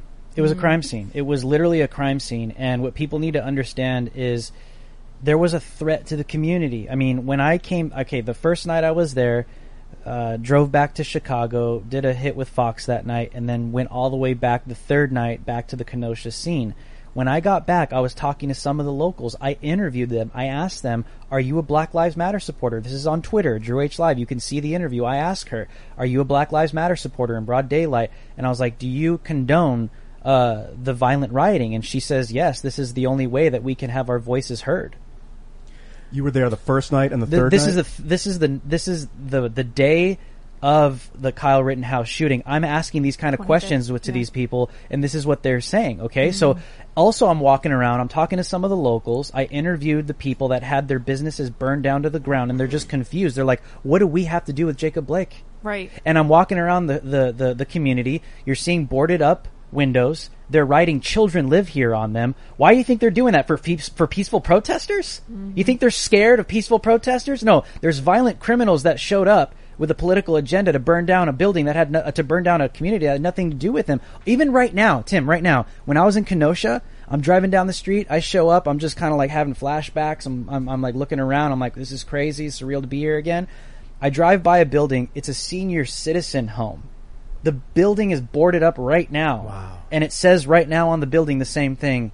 Senior citizens live here. Yep. Even right now, They- they're because they- afraid. they're There's not- a threat. they're not Why? afraid. Why are they afraid right now? Why are they? Because there's a threat even right now. Why is the National Guard ca- called out right now? Because of peaceful protesters? Yes. Because hold, hold on, has anyone reported we expect a guilty verdict? No. Across the board, from Chris Hayes to Ana Kasparian, the narrative has been we were wrong about Kyle Rittenhouse. He's going to be acquitted. Now they're preparing for riots. How long can they keep lying to the American people about what the violence is, who the violence is, is coming from? Well, but why don't we talk about Rosenbaum's criminal record? Mm, yes. So we got to be very careful in how we describe this. Yeah. Joseph Rosenbaum. I will say this right away. I'm sad he lost his life. A lot of people wouldn't say that. I don't agree with the death penalty, but he should have stayed locked up. If he stayed locked up for the atrocities he committed against children, none of this would have happened. And I wish he was still alive for more than just his own sake. But Kyle Rittenhouse wouldn't be put in this in this position. He wouldn't have to go out and defend his community from violent rioters. He wouldn't have to worry about injuries among those violent rioters that he was still trying to help. But I don't believe the death penalty. I don't. I, I, I think it's wrong. I think uh, you can't snuff out a life like that. And it's very difficult because I don't know how we deal with people like Rosenbaum. But let me stress, Joseph Rosenbaum is an individual who committed atrocities. And I mean that when I say atrocity. because I can't get into specific details. The details of what Rosenbaum did to children are so graphic and vile that YouTube might actually give me a strike simply for saying it. Yep. They will suppress, demonetize, and potentially remove because the description of what Rosenbaum was convicted of is an atrocity against a child, an adult action f- forced on children, more than one. Like nine, I believe, right? Tim, he, I don't Nine to I don't- I don't 11 know the years exact of number. age. Tim, he wanted to Oh, get they were shot. nine Multiple, years old. multiple Well, hold- people. that- that- this he is- wanted to get shot. He wa- Well, he did. he was he telling the guy pushing sh- every shoot him. single button. He was that saying night. shoot- yeah, he was that saying shoot me. night, Joseph Rosenbaum was pushing every single button Yep. to get into some kind of violent confrontation. He was requesting to be shot. Joseph Rosenbaum, right now, shout out to Julio Rojas. If you're Mhm. watching Julio, he reported today he's in Kenosha. There are literally protesters outside with signs with Joseph Rosenbaum dressed as Superman, as if he's some kind of fallen hero. That is just 100% false. Aside from the pedophilic, you know, practices he had in his life, that night he was violent. There's nothing heroic about Joseph well- Rosenbaum in any way, shape, or form. I want to, I want to be very, very careful. Let but- people call me biased, okay? I I am biased. I have a problem with pedophiles. I want to be very, very careful, but I think it's important to point out what Ian just said. He was yelling, shoot me over and over again. Yep. This is why I'm, I'm, I'm bringing up this charge because you better believe it. When I tweet about this stuff, the left gets really, really mad, but this matters. Now the judge said he doesn't want the jury to know that Rosenbaum committed atrocities against several children. He was targeting them. He was going after them. He went to prison for it because the jury might say, wow, we don't care if it was self-defense or not at that point. I think the judge made the right call and the jury should not have heard that, but I counter. It was, I believe, De, De or De Bruin was his name? Yeah, De The photographer? Yeah. Said, Joseph Rosenbaum yelled, I don't care if I go back to jail. Yeah, he did. And when that happened, the state objected like, whoa, whoa, whoa, the jury can't know that. No, they can. And the defense said, it's what he yelled at the moment. It's not, it's, he's not stating the, the criminal, the past of this individual. But here's what I believe. First, I will say it again.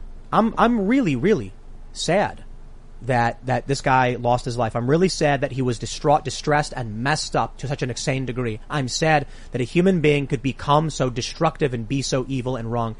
And this person, they say was in a mental hospital or a jail and he, and he should have stayed there. Yeah. But, I'm sad but, for the but- I'm sad for the little kids he raped. but listen, I, and, and you're right. Rosenbaum shows up on the day he gets out of jail. He's not part of any movement. He's not there in support of any message. That's my opinion. Because he hasn't been part of a movement. He's been in prison for what he did to these children. And he comes out and says, shoot me. And he comes out and says, I don't care if I go back to jail. Those words to me sound like someone who is depressed, distraught, Suicidal. hates themselves, potentially suicidal, and for this lashes out with violent tendencies and projects that onto other people, creating the risk against people like Kyle Rittenhouse. Well- this is a, this is a very very touchy subject. I want to add. Yeah, Like, well, yeah, we got to be careful with our words here, but more importantly, you know, people with his charges, and he was charged on 11 incidences with five uh, kids, all boys aged 9 to 11. That's that's the con- context here. I'm not going to get into the specifics here, but people who have his rap sheet do not have a good time in jail. Uh, they are targets. They are obviously punished by other prisoners, and prisoners, of course, uh, take these individuals and they do other unspeakable things to them as their own form of justice to these types of specific criminals. So for him to say that he wants to be back in a place where he's in jail, where he has not just the prison guards against him, not just the prison staff, but the prisoners against him who are known for committing atrocities against these specific types of people uh, shows you someone that is obviously not in a right state of mind, obviously was not doing very well, and obviously something that is a very horrible situation overall. I, I think that was relevant to this case because it shows you that perhaps what Rosenbaum was, what motivated him was mental illness. Yes. And I don't mean that to disparage people who are, who have mental illnesses. I'm saying this man was unwell to a very extreme degree. I think if the jury understood that, it would be a very, very different picture. A picture of a protester who was angry and destructive or a mentally ill man who had committed very serious crimes, was lashing out and threatening other people. I believe it's important to stress. I know Tucker Carlson said it very bluntly, but I'll say it very, you know, much more delicately. Rosenbaum had committed violent atrocities against children. He has a tendency towards violence against other people, not just in this moment. Telling the jury this man has a history of violence against others is extremely important to let them know it was not a one-off moment where a protester got mad at somebody. They're arguing provocation. That's what the state said. That Rittenhouse provoked Rosenbaum by threatening Ziminski and Rosenbaum acted in defense of others. They actually argued that. If the jury had known, no, Rosenbaum has been violent for decades against minors, against children, against other people, and this is a part of a pattern of abuse he's, he's, he's, he's committed in his life. They might say, a mentally ill man, and I'm not trying to disparage the mentally ill, I mean, this is very important. Someone who needs to be locked up for their own safety and the safeties of other, uh, safety of others was just released, attacked somebody, and you know what? Why would that surprise the state who released him? They know he's violent. They know he's dangerous. And the day he gets out, he attacks another person. I think the jury should have known that. I think that the jury should have been told he's committed violent felonies against children. So when you take into consideration why he attacked uh, Kyle Rittenhouse, understand this was not somebody who's never done it before. It's someone who has a pattern of abuse. But See- they didn't let see, it. They didn't okay, so it. sorry, sorry, sorry. I don't understand why they can't tell you that he has that history of abuse. Can you explain that for me? There, the the concern is what he did in the past. He paid his debt to society. He went to prison. He got released. It shouldn't be an, a factor in whether or not Kyle Rittenhouse was defending Trying to keep himself from him. Okay. But I would argue, first of all, I would say that's a good, that's a fair point. That the, and I think the judge, for the most part, was right in that regard. The judge is trying to make sure, whether it's for conviction or for uh, acquittal, the jury just hears what happened that night. And that's why he, he kicked out a lot of the evidence from later on because it was prejudicial. And so it's a, it's a fair point. But if, if, if, if, if Freddy Krueger goes in and, and, and with his knife hands slashes up a teenager and then is on trial and they say, don't let anyone know that he has a history of attacking children in their dreams. in their dreams. Yeah. That's what the, that, in the Which is also real life. But but my, my point is, isn't it fair to be like, if Freddy Krueger attacks a teenage girl and then she casts a spell and then he turns into a rat and then explodes? I'm being very very Well, you know, yeah. like if if she's he's defeated in the dreams Right. and they're like, well, they killed Freddy Krueger. It's like, can the court please hear about the teenagers who, whose dreams he's invaded in the past? Because he does this to everyone. Right. It's not one off. It's not one moment. Rosenbaum has a violent, abusive history. Do well, we know? I, I was sorry. Let me go ahead. Uh, Uh, do, uh, just really quick before before I turn it to you, do we know why he was released? Was it uh, an effort by some politicians who wanted to get people out of prison? Because there was there was a big effort underway Oh, yeah. during that summer where a lot of hardened criminals were released on the streets in the name of prison reform. So it would be interesting to know. I don't know. I don't know those details. I don't know or if anyone the does. or the lockdowns. I don't Yeah. know yeah, what was happening. or too. COVID, sure, or um, 'cause COVID. but but Lydia had something. And to how long had he been in, in jail or Yeah. in prison before that day? Yeah, I'm Do you guys, curious any of you guys too. know? Yeah, I- I Tim, don't know. Tim's Like looking it up right or- now, but I was mm-hmm. going to say I'm really glad that the judge said that it needed to be allowed that he yelled out, "I'm not afraid to go back to prison," because that really puts a spotlight on him having been in prison and literally acting like he has nothing to lose, which I think really lends to Tim's point that he might have definitely been Yeah, I mean, mentally unwell. just ob- observing the behavior from that night, I could say without a shadow of a doubt, and I have the footage to back it up as well, not just an eyewitness. This is not my opinion. Uh, Joseph Rosenbaum was a threat to those around him, to the community, to himself, to everybody, even to the police that night. Okay, and you could take a look at the footage, and everything that I'm saying is 100% true because he was a threat to every single one of those people. And he, to me, I think it's just obvious when you are literally just so open to say shoot me, shoot me, n word, literally trying to get into a confront, a physical confrontation with somebody with a gun, the people at the gas station. I think people could just decide He- for themselves. He chased someone armed with a rifle. This is all. This and- uh, comes out of testimony, right? When he chased him and grabbed no, his no, gun. no, no. Was There's- that on there- video? There, there, not only are there multiple angles of him doing it, Oh, yeah. the medical examiner said there was blast burns on his hand because his hand was on the gun. And it was on Rekieta's stream, I think. Someone mentioned that the moment you have your hand on someone else's gun, it's now dual possession. right. So that means I don't know if that's true in Wisconsin. Maybe it's not because I think maybe the defense would have argued it. Maybe they missed this one. Rosenbaum was in possession of a rifle. He he also concealed his identity. So if you guys look at my footage and you see when Rosenbaum is in the ultimate gas station and he's getting crazy with the people with the rifles saying, shoot me N-word, shoot me N-word. Um, he's throwing his body on people. He's just getting crazy, but then he retreats to the street. And when he retreats to the street, that's when he conceals his identity with his shirt. He takes his shirt off and then he conceals his identity. And then this is the footage that I submitted that they played in the middle of the trial that nobody's ever seen before is once he retreated to the street, concealed his identity, he's committing arson again. He's lighting another trash can on fire. And it's two minutes. I timed it. Two minutes and five seconds between he's committing arson and charging Kyle Rittenhouse from behind.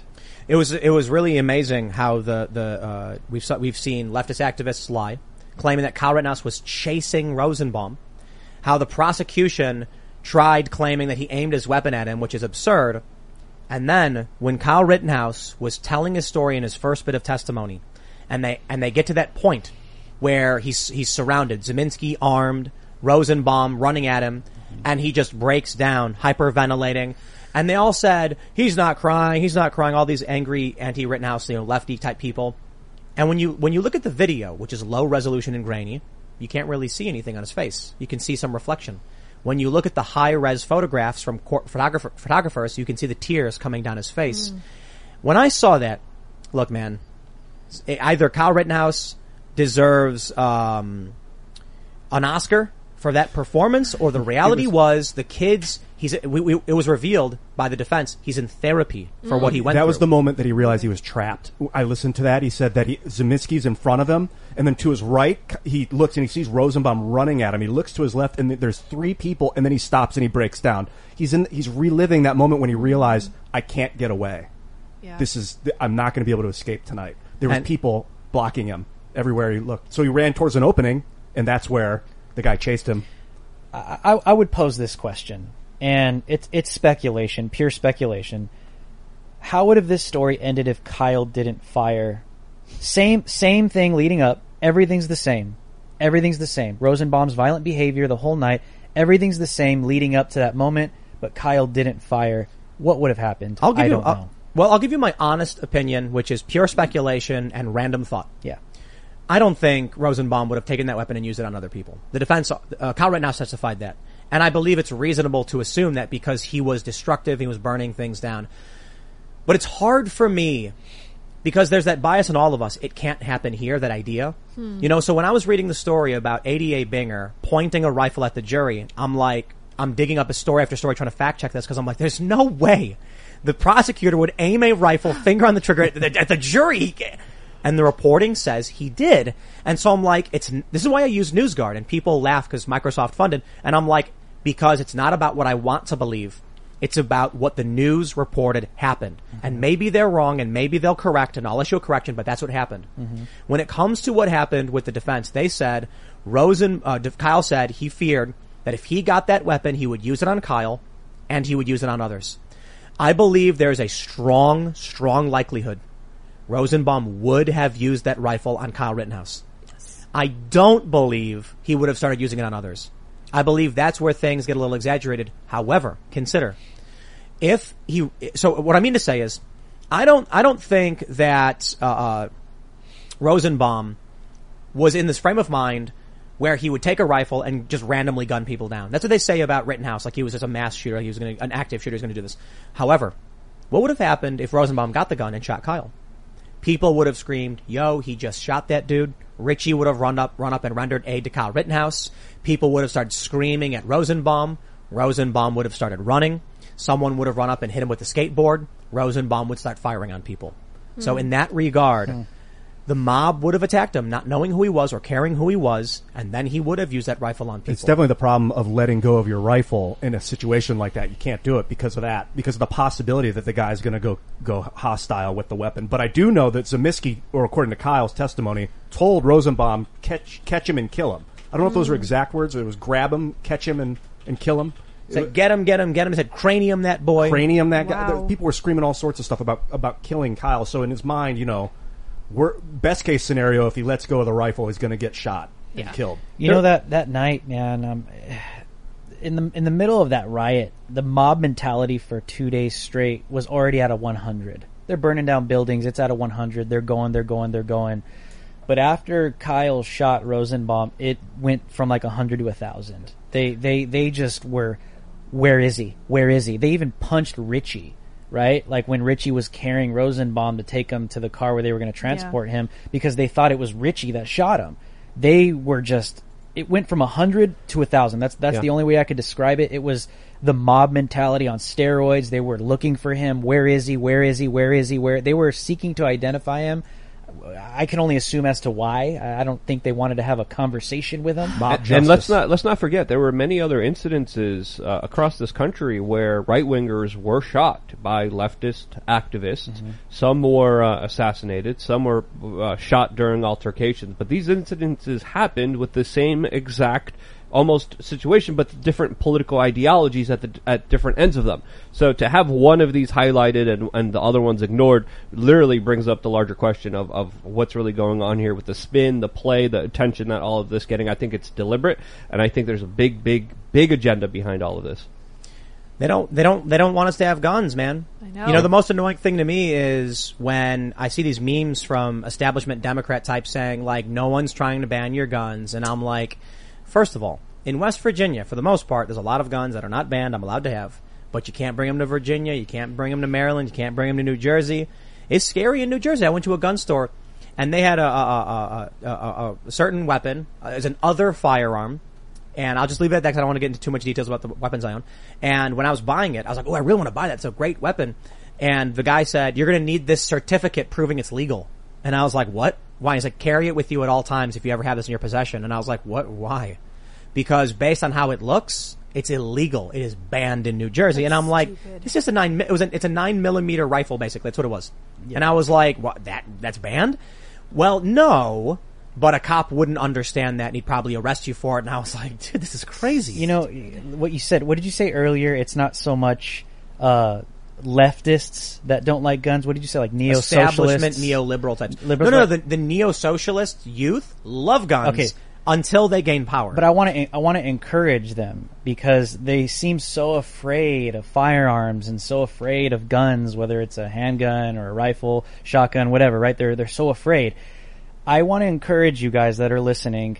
Go to a gun range. You will see it is probably one of those safest places in your community for two reasons. If anything goes down at a gun range, you're going to be safe. But number two, the practices at a gun range are, at least all the ones I've ever been to, are super safe. People are constantly checking, checking, checking, checking. Everyone's watching each other's backs. Everyone is fully aware of what's happening with each other. Is this loaded? Is that it? And I think a lot of people haven't experienced that, so they think it's just like so. It's like like the Bat Cave, and there's all these guns come out, and everyone's irresponsible and just want to kill people. But- you know, but- I would but- encourage people to check that out. You're for right, Themselves. but I understand why they feel that way when you watch the prosecutor in a case involving possession of a gun pointing the rifle at the jury with his finger, on, the, trigger. The state prosecutor would be kicked out of a gun range if he did that. Yes. he would Oh, be no, no, no, not no. allowed. He would be banned for life. Yeah, a- absolutely. I mean, this is just Banned. absolutely insane, incredulous behavior that deserves to be called out. I'm surprised no one's really oh, talking Oh, oh, about oh, this. as dude, he much had his as they little should. finger on the trigger. Middle, his Get little it? finger. Little, I want to shout out Chap for saying little Binger. by the way, I like that. If like it. if if ADA Binger was outside in West Virginia and he was walking down the street and he went up to somebody in full view of a huge crowd of people and said, "Have you checked that? Is it unloaded?" Grabbed it and pointed at the crowd. Someone would shoot him. Not guaranteed. I don't want to. I don't want to be over hyperbolic, but some pe- people would probably tr- raise their guns and be like, "Drop it! Drop it now!" Mm-hmm. Aiming a rifle at a crowd of people, someone would tackle him. If he was if he was in a protest, the cops would throw him to the ground and arrest him on the spot. And he did it in a courtroom at a jury. And and this is what people see. And you know what? Cassandra Fairbanks tweeted something funny. She's like, maybe liberals shouldn't be allowed to have guns. And I'm like, I get it, but that's the liberal establishment argument. People shouldn't be allowed to have guns because some people are as stupid as ADA Binger. Irresponsible.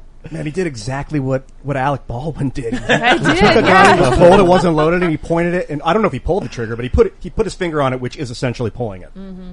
I mean, it's not pulling it, but it is. We for- we for have um, safety purposes. We are chilling in our mobile studio. That's right. It's amazing. It's I, this is so cool. Actually, I like it better than a regular Me studio. too. Yeah. It's so cool. This is like you're gonna have to like brand this, Tim. Like you know how like you have like certain packages where people want to be like music artists. Oh, get this package. You could get a guitar. Uh, you can get a podcast Yeah, package. only a hundred with grand. the with the microphone. You know, you don't never know the future, man. Right. We The could charge Hey, two hundred you, fifty. well, I've been doing this for a year and a half. All my videos are in my RV. I, I love RV life. with with Biden inflation going on in Yeah. about a year, people are going to be making a million bucks a year. So a hundred thousand. right. I'm kidding. I'm kidding. No, no. But, but I was bringing this up because in our regular studio, we have replica firearms, and secured, we have real firearms. I have a safe, and so first, whenever someone comes over, if we're ever going to do anything, I, I I will always make sure someone handles the replica or uh, effectively inactive, un- incapable of firing weapon to see how they behave 1st You will never be allowed to touch anything I own unless you can display proper gun etiquette. And that being said, too, for the most part in the studio, no one ever touches anything, any of my weapons. But when it comes to going to the range in West Virginia, where we're, you know, you can, you know, uh, uh, people can use weapons and, and, and when you're out hunting and stuff like that, we always, I, I always am very, very careful. I have guns. I have legal weapons and I have them because we live in the middle of nowhere. But when someone comes over, I'll give them a replica and see what they do with it. And I tell you this, people have no idea what they're doing. And I'll say something like this, hey, this, this can't fire, but still never point it at someone. And they go, okay. And they drop it down. I'm like, give it back. You can't touch, never again. Right. This is why I don't let people touch my actual weapons in a home setting. If we go to a range and we're, we're we're in a proper controlled environment, okay, show me that you know how to do it and we can, you can, here, use my weapon, there's the target and stuff like that. But in my house, I am not going to take that risk because seven out of ten people, they have no idea. But when, when we get like military people, you know, they'll take the replica, they'll hold it up, they'll look at it, inspect it, and they'll be like, this is great, and they'll never point it, they'll keep it down, or they'll keep mm-hmm. it up, depending on what floor we're on. And I'm like, see, these guys know what they're doing.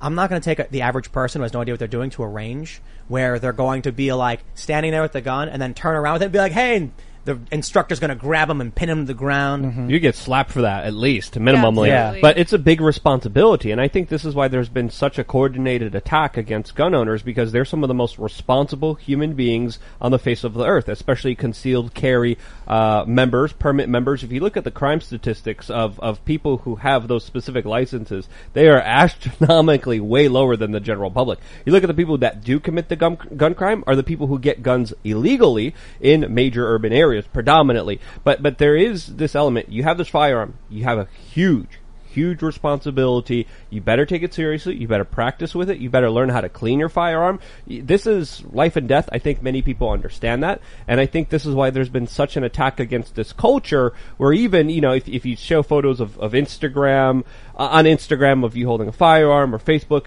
automatically it gets downranked. Automatically there's a big stigma against you, there shouldn't be. There should be, oh, this guy's a responsible human being. Just like you have a fire extinguisher in your house, you should have a firearm uh, based on different scenarios and situations that you're in, especially if you're on a farm.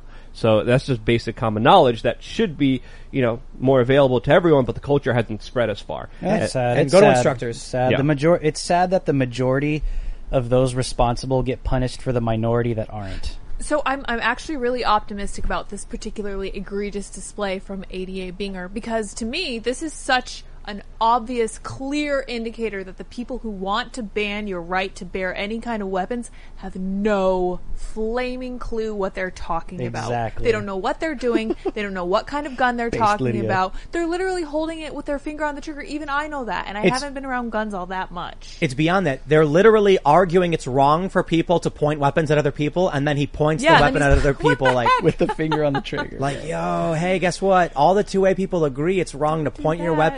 Weapon, you know, negligently at other people. Just like that. Everyone agrees, like, that Alec Baldwin, well, the funny thing is with Alec Baldwin, the left is defending him saying it's not his fault. And I'm like, but he was holding the weapon. He pulled the hammer back and pulled the trigger. Whose fault is it? When the, when the prosecutor said, you are responsible for every bullet that comes out of your gun, I said, he is 100% correct. Yep. Mm-hmm. Alec Baldwin.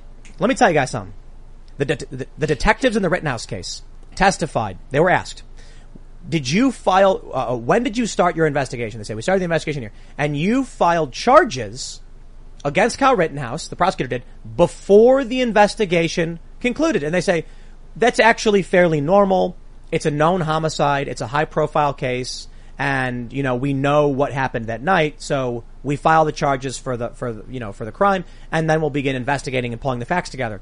And I said, oh, it's not uncommon to do that. Oh, oh, because we know that an individual was involved in a homicide. Oh, oh, so is Alec Baldwin going to get arrested anytime soon? I know it's a different mm. state, mm-hmm. but if you want to argue, it's not uncommon to file charges against someone and then investigate. Alec Baldwin shot a guy. I mean, shot, shot a lady and a guy. Yeah. Okay, Yeah. well then file the charges against him and then work your investigation. No. Now I'm not gonna, I'm, I don't want to rehash the Alec Baldwin stuff completely, but I'll just point out they're very different cases. But if you believe, if we know for a fact someone pointed a gun and pulled the trigger and killed someone else, we can file charges before the investigation, then Alec Baldwin should be, should, should have been charged and should be awaiting trial the same as Rittenhouse did. Yes. It's a different case, I know. It's different charges, I know. I'm just saying. If we know he, he pulled the gun and pulled the trigger, then why aren't they filing charges against him? They know he did it. Now they can figure out if there's mitigating factors. For Kyle Rittenhouse, he says, I have an affirmative defense. I was acting in self-defense. They said, oh yeah, prove it to a jury. Okay, Alec Baldwin, he says, it was an accident. I was told it wasn't loaded. Okay, Alec, tell it to a jury. The jury will decide. They're doing it to Rittenhouse, but not Alec Baldwin. Spare me, dude. Mm-hmm. Well, Alec Baldwin hates Trump, so he Yeah, gets he's a a pass. celebrity. Yeah, yeah. That's how the media plays their dirty games. Yeah. Probably, it And probably really is as simple as that. Yeah. It's getting really crazy out there, you The know. It- it- it's it's the the political establishment realized the power of the media a long, long, long time ago, long time ago, and they've been gaining power and it's been encroaching, and they use this in key areas, and it is remarkable that you have uh, conservatives have completely overlooked these uh, district attorney political races. I'm not sure who tweeted it, so forgive me for, for not crediting you on this tweet. They said people, conser- I think it was Michael Malice maybe. He said conservatives need to realize that prosecutors are politicians with the same motivation as any other politician and will act accordingly. Amen. Let's go to Super Chats. If you haven't already, smash that like button, subscribe to this channel. We're going to have a members only uh, segment of the show coming up around 11 or so p.m. Eastern time. But let's read what y'all have to say and make sure you once again smash that like button. We have a lot of Super Chats, a lot Oh, of man. comments. All right, let's see. There's a lot of, uh, first of all, Artemis Fowl has an, has a, uh, uh, a super chat we can't read. Comparable to what Tucker Carlson said, but mostly because it's a family friendly show and, you know. All right, let's see. Bradley says there a CGI image of who he's pointing the gun at? No, there isn't. This is amazing. The computer generated image. I believe it took a few hours to produce.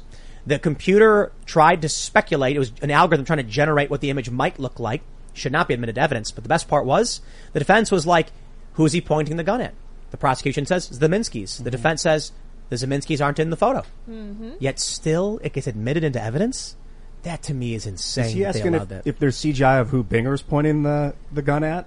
Because that's a that's a meme. It- Oh, be a, a lot of potential memes come out. Oh, of I that. get it. I get it. I There are get a it. lot of memes. I was looking at that So picture. We're talking about is- can we we should we should get a uh, uh yeah so Binger's pointing the rifle why don't we do a CGI of Binger A mock-up, yeah. and then we can see because if Kyle Ritt you know here's another uh, this is a really important point when they're saying he pointed it the Binger pointed the rifle at the jury I'm biased even though I don't like Binger I'm like I can't imagine him being that dumb to do it and the jury's cropped out of the image but you know what? If Binger wants to argue that the Ziminskis, who are cropped out of the image, had a gun pointed at them and it's blurry and grainy, then okay, Binger, we'll play it your way. You pointed the gun at the jury. Mm. As far as I'm concerned. Yeah. Right? All right, let's see. Enigma says, Hey Tim, did you catch the prosecution rebuttal? It was a mess. Basically a tantrum for the prosecution who are mad for getting called out. They even tried to say there is no such thing as a left-handed gun. I saw that. You know what's crazy? That the judge had to dismiss the jury, I think, twice Yeah, two different times. during their final. during the Yep. rebuttal. So Closing so, argument. Well, Yeah. so here's what happens: the prosecution does their closing argument, the defense does their closing argument, and then the, the prosecution prosecution gets a rebuttal. I actually really like that system. I'll tell you why. Mm-hmm. The prosecution goes in blind; they don't know what the defense is going to say. They make their argument. The defense then gets to base their closing argument to discredit the prosecution. So we give the prosecution like a half an hour or so to address some of the arguments. The state gets the last word. Hmm, I'm not a big fan. But during their rebuttal and their last statement, the judge had to dismiss the jury because they were saying factually, as matters of law, inaccurate things. The most important of which is the state controls the right to remain silent. If, because they're prosecuting Ziminski, the defense cannot call him as a witness because Ziminski will say, I plead the fifth. The state can call him as a witness and grant him immunity, thus getting the testimony if it favors them, which means Ziminski's testimony likely did not favor the prosecution because if it did, they would have granted him immunity to get Kyle convicted. The defense doesn't have the ability to do that. They lied and claimed, well, they can just plead the fifth. The defense said, I want a sur rebuttal to tell the jury the state controls Ziminski's right to remain silent. So we didn't have the opportunity. And the judge said no. Tell me the judge is biased for the defense. The judge said, no, I don't think I'll do that. And I'm like, that's BS. The state can grant immunity and get the testimony if it proved Rittenhouse guilty. And they didn't because it doesn't. Mm-hmm. I guess. Well, you got to remember that Kyle's innocent until he's proven guilty beyond a mm-hmm. reasonable doubt, and that's the that's the weight on the prosecution. They have a big job if they want to try and prove that with blurry footage and and weird testimony. Yeah. Dan, uh, Daniel Maxwell says one common trait of all authoritarian groups is they all believe the common people are unable to think for themselves. And so this is where it's interesting. My personal opinion is that in many instances the defense didn't object to what the prosecution was saying because I got to tell you, I was getting annoyed by the prosecution a lot. I think a lot of people were. He was really condescending in that video you played earlier. It's it's not just it's Really, to the yes, jury, and- directly. and, it's not just that. It, it's it's like there's condescending in a negative way, and there's condescending in a patronizing way. Yeah, Kyle, but didn't you want to kill those people? And I'm like, oh, shut up! Ugh. Just be straight. Tell me what happened. Kyle, your gun kills people. It's like, it, you remember when AOC was testifying before Homan, who was the, the head, what was he, the head of ICE? Yeah. I think. Yeah. And she goes, with all due respect, legal asylees have broken no law. And I'm like, shut up, man. shut Like, her I- down. you know, uh, but look, that works on people. And then, and then Homan goes, they did violate section 3C, 9A, illegal. And I was like, oh wow. I don't know the actual law. I'm just giving you numbers. But that is grating to me. As an adult, I imagine the jury's like, we don't want to be here. You know, we're told we have to be here. We're here in a jury. We'll do our duty. Don't waste our time. Seriously. Hey, some people might be swayed by it. I think I think you could tell the judge was getting irritated with him too, and the jury's watching that as well. You know, and I think when you're in an environment like that, I think he did a pretty good job irritating everybody in the room. And if that was his intention, maybe he thinks that's a good strategy f- to win the jury over. I don't know. I think we're just going to find out. But Drew, can I ask you? I don't know if we're uh, going off on a tangent a little bit. Looking at the jury, where do you think they're stand? What do you think their decision will be? I don't want to comment on that. Got it. Um, I just will say that being in the room, it was very tense. Mm. Um, And I know that having a direct conversation with him, I could pretty much sense he was trying to stray away from my testimony so that they obviously couldn't hear it. I'm not accusing him of that. It just seemed that way because every time he would tell me something, it was to divert from the actual testimony I was there to give. And first he assassinated my credibility, then my Mm. character, and it led to him and I just kind of going back and forth where, you know, I had to define the word apparently for him and he just That like, was crazy. Like he, Amazing. he, he was, cause that, but that's what he was trying to do to me. He was, he was digging, digging, digging. He was like, you tweeted this on Twitter on da da da da da. I was like, can you be more specific? Cause I tweet a lot. I'm a public figure. He's like, this tweet here, you said this, you inserted your opinion. Just like Tim is impersonating him. You inserted your opinion here. I was like, no, I said apparently. He's like, what difference does that make? It's not my 100% opinion or 100% this happened. yeah. This is kind of as far as I can see. So you jumped to an apparent conclusion. It's kind of what a apparently means. It- it's it, it's like where's it this means guy? it, it, it seems so. Seems it, to it, me, yeah. yeah, as far as you can like- see, as far as you can see, it seems that's the Mhm. case. Yeah, it's Uh, not we- we- my opinion. We have a, uh, uh, someone updated us on what Rekieta was saying. Mm-hmm. Uh, Desmond Sullivan says when Rekieta said Hernandez was a bad witness, that was a criticism of the media for creating pretrial bias. Oh. Some jurors want to disregard evidence. So I don't think it was about you. Yeah. I, I- I think you said a lot of really, really important things. And the funny thing is about how they accuse you of bias. It's very simple. I don't care. If well, I was- let's see. if Let's was- ask the public. If you guys thought live in the chat I was a great witness, drop a one in the comment section right now. I think everybody's a big fan, to be honest. And then But- drop but look- two if uh, you thought he was just We don't like you. Two, It's trash. not an option. Drew. I, I said it very simply. If well, look, if I was on the jury, I would get really offended by the point of bias because I'd be like, "Is he lying or not? Okay, Yeah. are you going to get him for perjury or not? If he's telling the truth and he's telling me what he saw, I don't care what you think his politics are.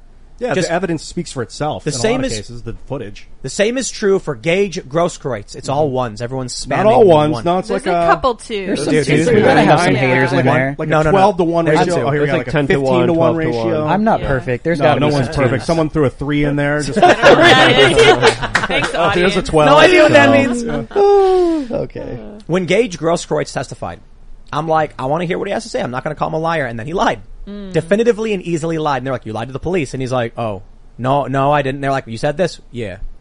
He lied. I, I got to tell you, man, when, when the prosecutor said, Mr. Grosskreutz, at this point in your confrontation with Mr. Reynolds, you had drawn your gun.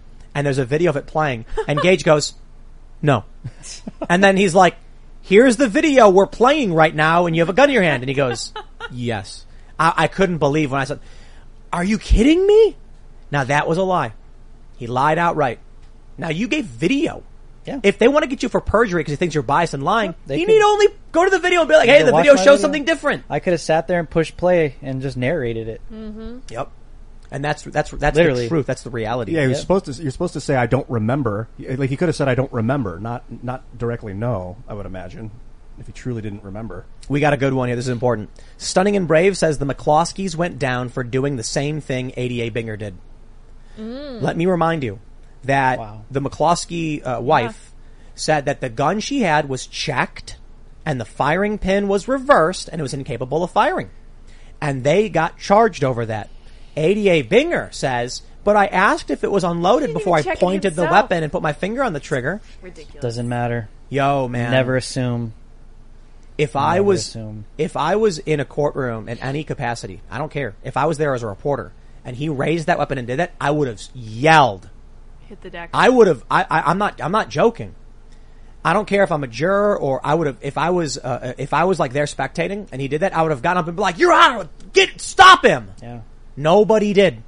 Nobody did. That was shocking to me. And I guess probably the defense were like, "That was really good for us." Huh. Like that was an insane thing to do.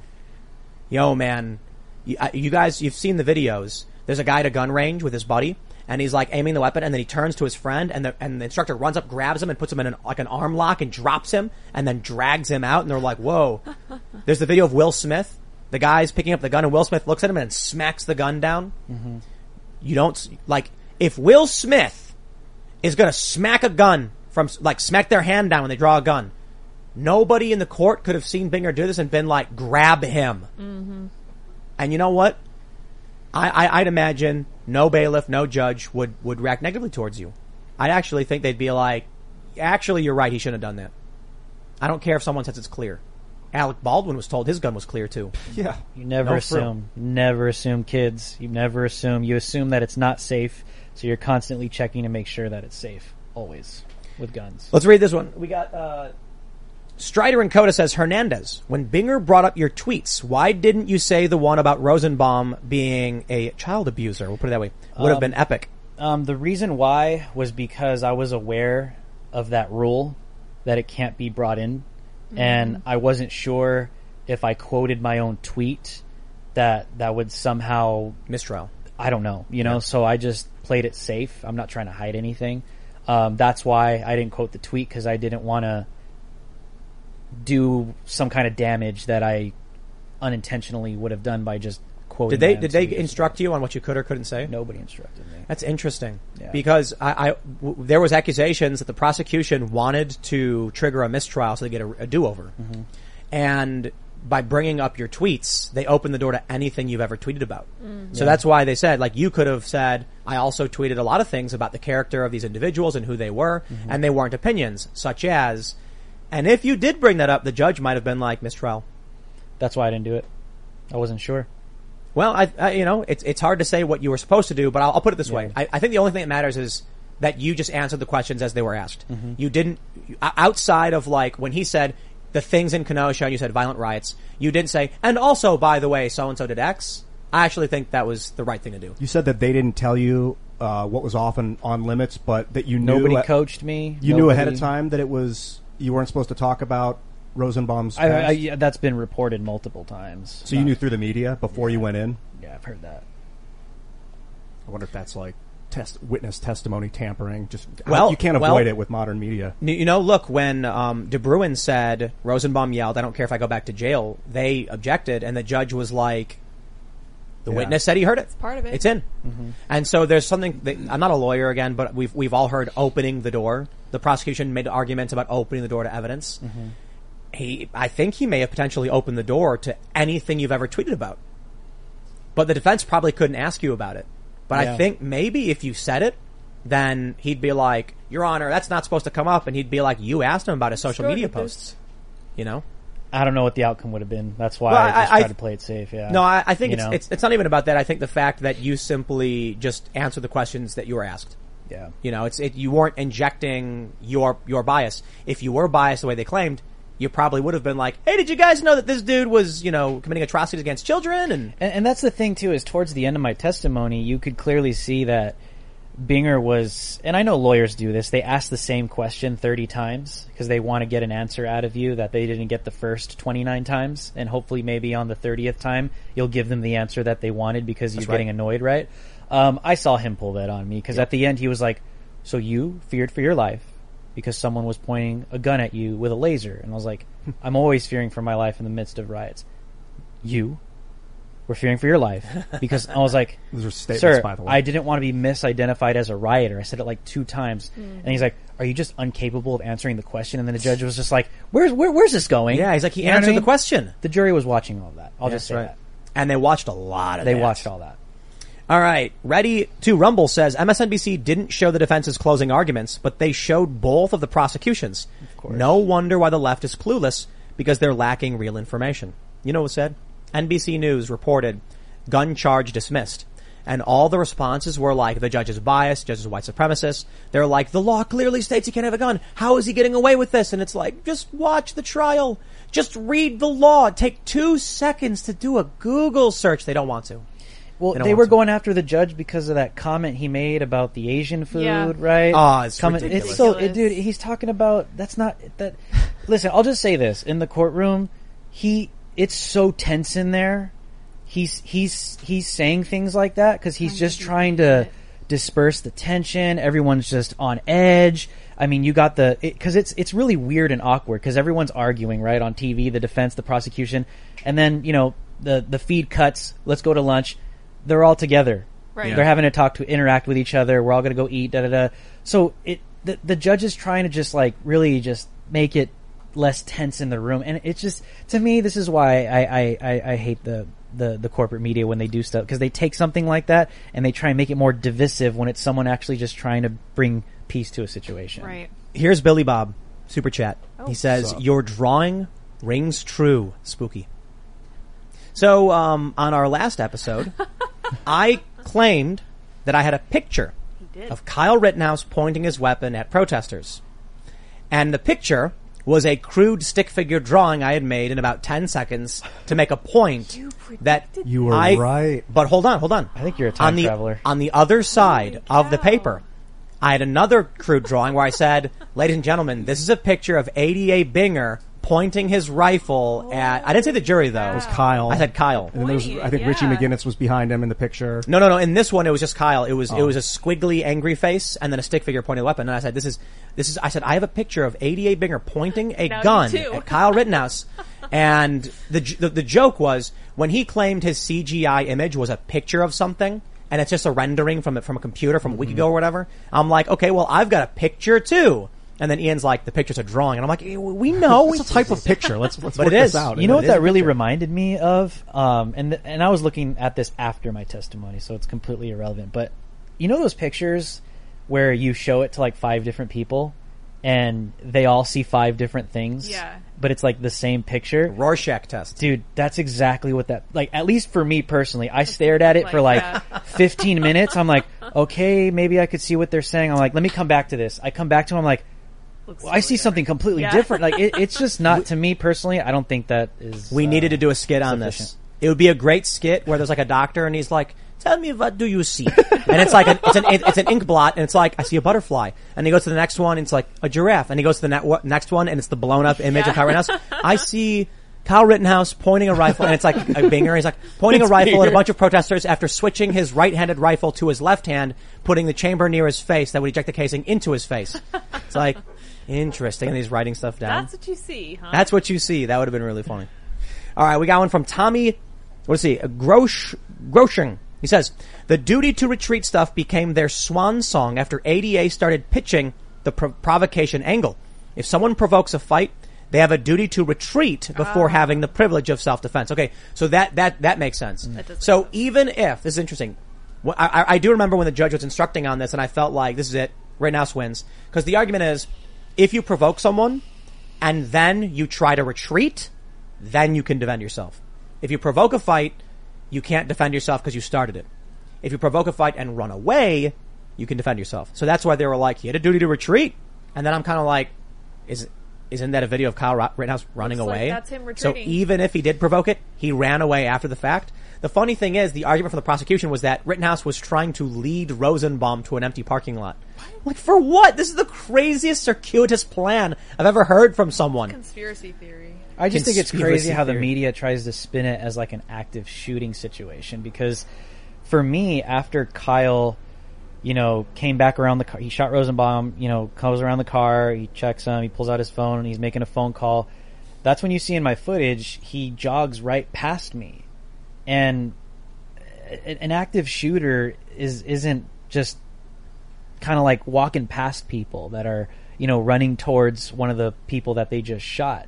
And that happened multiple times. Like, so even for me, I walked right past him and he just went right past me because he was already going to go turn himself into the police. Yeah. And then they started trying to identify where he is, where's he at, where's he at. I'm telling you, man, it went from like z- a hundred to a thousand.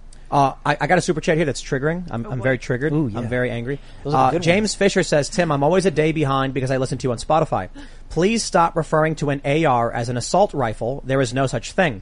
That's just causing fear around these weapons. AR stands for Armalite Rifle. Cheers, brother. Great show. I am triggered by this because I have never referred to an AR-15 as an assault rifle. No. An M16 correct me if I'm wrong, Luke, is an assault rifle, a select fire rifle. Now there are a lot of people who say assault rifle doesn't exist. Select fire rifles are called select fire rifles.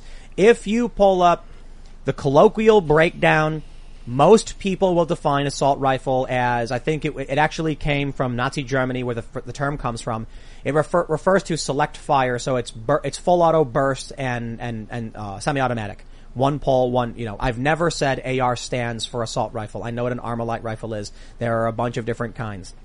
You So don't think, you trigger think me. that Armalite should change the name of their company? No. And change their. But uh, I don't think Arm- weapons is, is Armalite even a company? BRs Is, is or Armalite something? still a company? I don't think so. It was back in the day. Armalite made a bunch of different kinds of weapons. Isn't there like an AR-12 and you know things like that? I'm not the biggest gun person, but I certainly never called an Armalite rifle an assault rifle. I've made references to legitimate assault rifles by saying not a single person in Kenosha was armed with an assault rifle. Yeah, it was founded in the 50s, Armalite in, Inc., and then ended in the in the 80s. Yeah, they're they're done. Hmm. I, I am not the biggest gun expert in the world, but I've at least done the Google search. See, we live in this weird, what do you call it, simulacrum, where I think if they did change the name of the weapons to like a ZR, like a 120 or something, they'd stop thinking they were assault rifles. they'd stop arguing it. They, like, here's the funny thing.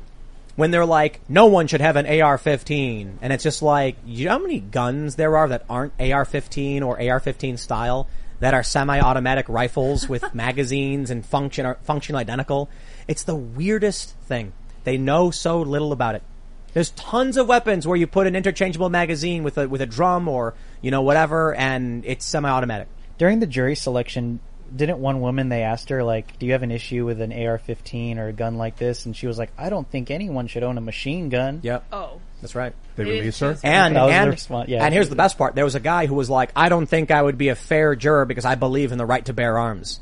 And it's like, that doesn't make you an unfair juror. The Constitution says you get to do this, and you judge people as a as a peer accordingly. The law of the land. I swear, conservatives, man. What if he was just trying to get out of jury duty? That's Possible. true. That's Yeah, true. it's very possible. Possibly.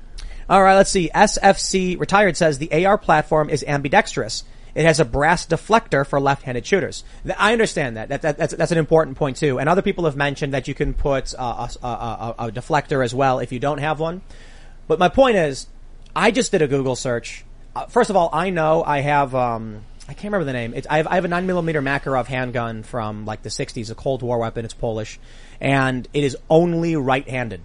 The way the the the the the, uh, the grip is shaped, you put it in your left hand, and it it like pushes into your palm, and it's really difficult to hold. And I got to be honest, Soviet weapons they don't feel good to fire. It hurts. It like it bites. You know, it's just not fun. And whenever we go to the range, everyone's like, "I'm not going to use that one," and I'm like, "But, but it's, it's Makarov. It's you know, what was it nine by eighteen? I think." Yeah. So it's like it's like it's it's it's a unique Soviet. Nobody wants to do it. Anyway, I digress. It's a right-handed weapon. And so I did a simple Google search to look, and there's they they have designed left-handed weapons where it ejects the other side. And I even watched a video of a guy who had right eye damage. Hmm. So he, but he was right-handed. So he has a special gun that uses his left eye, Yeah, I and it loops left-handed. around in, in the in the other direction. It's, Yeah. it's interesting. I think it's a P64. Yeah, P P sixty four. Yep. Is that I what it's called? You looked it, it, up. yeah. Yeah. I have two of them actually. Yeah. They're not fun to fire. They're not fun. Both right-handed? Are they all right-handed? They're all right-handed. I'm pretty sure hmm. they were like designed that way. Interesting. And the funny thing is, I'm like, this is such a Soviet weapon. It works. It hurts, but I'm sure the Soviets didn't care. Do I care about your personal comfort? No. Here's a gun. like, I, I guess you know, I don't know if this is true, but my understanding is that they mass-produced in World War II really, really awful garbage tanks, but a lot of them. I've heard that hmm. too. And they were like, they would be easily taken out, but there was just too many. And so they just Strength in overran. numbers. That's Maybe that right. was the Zapp strategy. Brannigan approach. Yeah, I mean that sounds like the Soviet strategy. All right, let's see. BC says, did anybody see the footage showing that Rittenhouse did not point the weapon? On Gab, quote, new FBI infrared video blows Kyle Rittenhouse prosecutor's case into a million pieces. I watched a lot of that footage. And people did like graphic overlays and they broke down, they did like outlines. Mm-hmm. And I gotta admit, those videos are very accurate. I wonder if the defense is using social media decentralization as a tool in this because they should have. That'd be smart, yeah. So in this video, at least one of them I watched, you can clearly see this blurry figure, but you can see the way he's moving when he runs, and you can tell he's facing forward. They then say if he is facing forward, they draw an outline around how he's holding his weapon. And at no point did he ever point it at anybody. What they're trying to argue is that his arm being up when he was when he was when he was holding pointing the gun down, which is ac- you know muzzle control. They were trying to argue that the gun going up because it was a thin pixel line was actually him left-handed like this, oh. pointing the weapon at other Awkwardly. people mm-hmm. instead of pointing it down. And because it didn't Kyle blurry. testify? Oh, I'm pointing my gun down. I Yep. think right. Yeah. Yep. And I love it when the prosecution was like, here you are, pointing your weapon at Gage Grosskreutz, whose hands are up. And then Kyle goes, this is actually just a freeze frame. If you play the video, I'm actually lowering my weapon. They pause the video while he's lowering his weapon and say, look, you're pointing it at him. And it's like, play the video and he's going like, he's pointing it down. I, I, got- I gotta say too, Desperate. when they played the video in slow motion, after Rittenhouse, you know, is rolling on the ground and turns towards Gage Grosskreutz, I was surprised at the def- uh, the discipline. I, I'll say it always, like, I wish it didn't happen. I don't think Kyle should have been there for a variety of reasons. I know there's a lot of arguments. People think he should have been there. I just, I don't think any of them should have been there is the point. Right. Not just Kyle, but Kyle rolls on the ground and as he's rolling immediately aims perfectly towards the guy with the Glock pointed at him and then lowers his weapon almost And he immediately. disabled the arm that was holding the weapon. It's crazy, right? He's extremely accurate. Like he did a, one shot, one shot on the one shot. Of course, co- uh, with Rosenbaum, he fired four shots, all into the body. in Sort of a- 0.7 seconds. Amazing. Wow. Really Yeah. impressive. That's like a fight for your life. Well, really. it's it, it it's I, I I I struggle to be positive in this regards, like impressive in the sense that he restrained himself to a, to a, a, a, resou- a, a resounding degree, and it must be stated. And the defense mentioned this, but should have drilled it home. After he fires on Grosskreutz and Grosskreutz runs away, multiple gunshots are fired, and Rittenhouse calmly lowers his weapon, turns around, and starts walking. Hmm. He doesn't return fire. There's a guy with a weapon standing right next to him. He doesn't run at him. He doesn't attack him. He immediately goes back to getting to the police with his hands up. Like and the police pepper sprayed him. I don't know if he was actually there, legally has been acknowledged he was concussed, but Like it sounds diagnosed. like Yeah. he took some head trauma on the run and then he passed Mm. out. According to Mm-hmm. his testimony, passed out on the way, and that's when they hit him with the skateboard for the second time. Is it? It's confirmed that it was the guy's right hand, right arm, right? Grosskreutz had the pistol in his right Yes. arm. Yeah.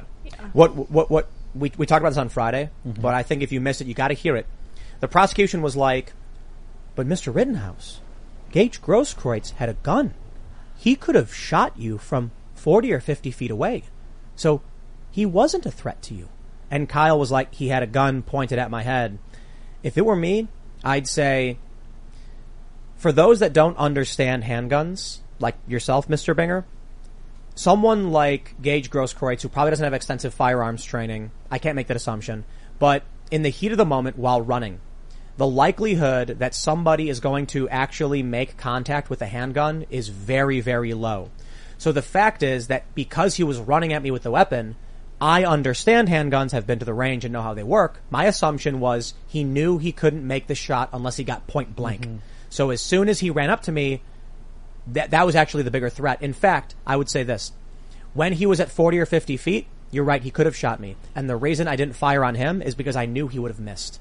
But once he closed that distance and pointed the gun at my head from about three feet away, that's when he wasn't going to miss and I had no choice but to fire to defend myself and stop that threat. The defense didn't bring that up. Hindsight is 2020 and it's really easy for me to be some like armchair spectator with popcorn going like, come on, you know, like I know better than the lawyers. But I think it, I think that would have been a very powerful statement like, you're right, he could have shot me from 40 feet away. And he would miss. But I didn't shoot him because I thought he would miss and he wasn't a threat until he got, he closed that distance and I had no choice. Mm-hmm. We'll just do a couple more here. We'll do a couple more. We got a lot of people. Here we go. Home B says the Kenosha Police Department must suck if it takes a 17 year old kid to go into a situ- situation with an AR and a fanny pack and a med kit to stop fires and, and pretend to be an EMT. Why weren't the police out there? Like I know they were further away and they, and this is a tactic they use, but the police, look, they're calling out the National Guard right now. Why didn't they do that on the night in question? Yeah. What was it? It was day three of the riots? Yeah, I, I could understand why night one they were totally unprepared, outnumbered, weren't ready for this. I get it. Night two, it was the same thing. Uh, The riot was continuing. I don't have an explanation as to why. I just know a lot of people that were local that during that time were asking the same questions. Where's law enforcement in this? They seem to be outnumbered. They seem to be really not taking care of this the way that they should. Now, let us remind ourselves this was 2020 in the midst of the race riots where police officers and police departments were probably afraid to do anything, especially even Portland. That's a whole other story where Portland police had literally had their hands tied behind their backs. They couldn't, they have riot training and they weren't even allowed to do it because they, uh, the mayor wasn't allowing them because they didn't want to cause any more race riots, even though they were just continuing. So I don't, I, I I'm not saying that's what happened in Kenosha, but I, this was kind of like the mentality in 2020 with police departments. So I have no idea. I It, was, think- it I wasn't the think we deserve an mentality. answer- There, an there was answer to this. there was police departments told to stand down, Yeah. and they stood down based on those orders, and Yep. they said, "Well, let the city burn. Uh, we're given specific orders. We're not going to intervene, and we're just going to watch a lot of this happen." And they did. Yeah. So that aspect of it is the uh, crazy, chilling aspect that should be remembered. Yep. Let's do one more. It's a really important one. Richard sa- uh, Thibod says, Binger aimed the gun at the jury to bait the defense. He was trying to get a reaction and a response out of Richards. It's good that Richards didn't fall for Hmm. it. It's a good point. Interesting. If he aimed the gun at the jury and the defense said, whoa, whoa, you can't do that, Binger would have been like, oh, I'm sorry. I'm just doing what your defendant did. Ah. You take objection to what I was doing, but you're claiming that what he did wasn't wrong? It was smart not mm. to react. Literally, mm. yes, but okay. I, I still think it's crazy that the Taliban has better trigger discipline than a state prosecutor. It's, it's it's just ridiculous that we're at this level, and who knows whether this was 3D chess. I, I don't agree. I think Yeah, this was guy know. who was chicken winging the thing Chicken and winging. didn't know what he was doing, and had you know a scary. Uh, assault rifle, quote We- assault rifle again. I'm being facetious here in his hands, and, and wanted to play up on the drama and emotions of it. We went to a range. This was a while ago. This was probably la- beginning of. This was probably la- almost last year. And uh, I had an AK, and I immediately picked it up and went like that with my elbow. And Luke was like, "Yeah, chicken wing out of here!" And I was like, "When?" He's like, "Pull it." I was like, "Oh yeah, sorry, I got, I got, to I got to get more practice." But that, that was a while ago. I, I've done better. I was with, uh, we went to the range with uh, Forrest Cooper from Recoil. He gave me a lot of good pointers. Really, really helped improve my accuracy with the handgun and with the rifle and too. stuff. Practicing, He knows what he's doing. Yeah, practicing is important, and But it's a lot of fun. knowledge. Knowledge. Yeah. When he explained to me certain basics, it really, I was like, oh wow, like these are things like I just needed to hear one time. I need to master, but it really does help. He is fantastically knowledgeable. He was helping me. He was teaching me all about door breaches and the different types of door breaches that they would use. Uh, incredibly, Great just teacher. fantastic Yeah. information. Had him last week. Check out that show from Friday. My friends, if you haven't already, smash that like button, subscribe to this channel, share the show with your friends. It's always the most important thing you do. Really, take the URL, post it wherever you can, because that's how we make the show bigger. That's how we grow, and I'm greatly uh, appreciative for all for all the support you guys give us. Go to timcast.com, become a member, because we got to hire two more reporters. We got to get two more journalists. We got we, we're trying to just increase the amount of reporting we do. And I'll tell you this, it's a major investment for us because straight news reporting is hard to monetize. If we did, you know, so when I do my YouTube segments, it's it's my opinion and analysis. So I've got like my my opinion, biased headlines, and everything. That does really well for me. But for a news organization, what I'm we're, we're all investing in with your membership, we do more straightforward headlines.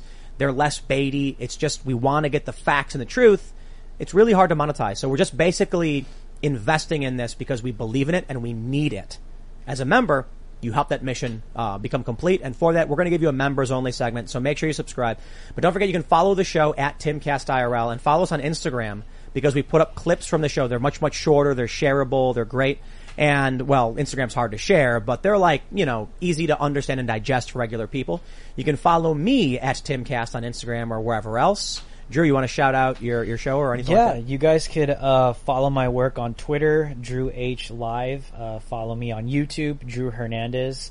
Um, on Gettr, Drew H Live, Instagram, Drew Hernandez Live, and uh, those are all my socials. Go check out my store, my merch store at drhlive.com, and that's how you guys could support me. I want to shout out the commentators because someone just wrote Gold Binger, and the comments are absolutely amazing. I, have the screen right in front of me. I love reading them. I love interacting with you guys, and uh, yeah, I mean uh, the, the idea behind the shirt that I'm wearing right now is that you either trust history or you trust the government. You can't do both, and uh, you can get this shirt and support me on thebestpoliticalshirts.com. And I'm going to have a pretty big announcement tomorrow on LukeUncensored.com with a very special offer to all of you guys, which I think is going to be really great. Hope to see some of you guys there. I can also confirm the chat is excellent. I finally have a chance to sit next to Luke and chat out. And there's they're still putting one in the chat. Just so you know, awesome. Drew freaking Hernandez, Yeah. ladies and gentlemen. What a it's great to have you here, man. The people have spoken. That's right. It's true. Yeah. Uh, I'm Ian Crossland. Check me out on the internet, iancrossland.net.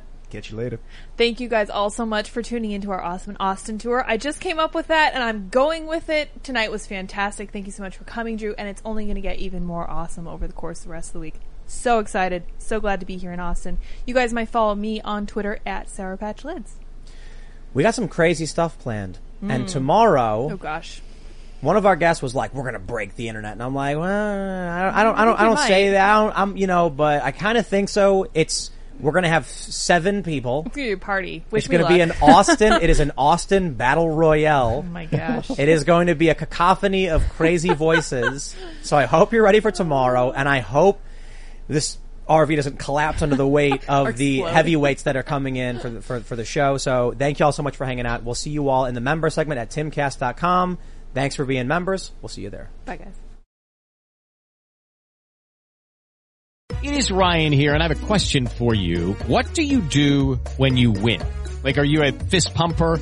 A woohooer, a hand clapper, a high fiver. I kind of like the high five, but if you want to hone in on those winning moves, check out Chumba Casino. At ChumbaCasino.com, choose from hundreds of social casino style games for your chance to redeem serious cash prizes. There are new game releases weekly, plus free daily bonuses. So don't wait. Start having the most fun ever at ChumbaCasino.com. No purchase necessary. Group. Void were prohibited by law. See terms and conditions. 18 plus.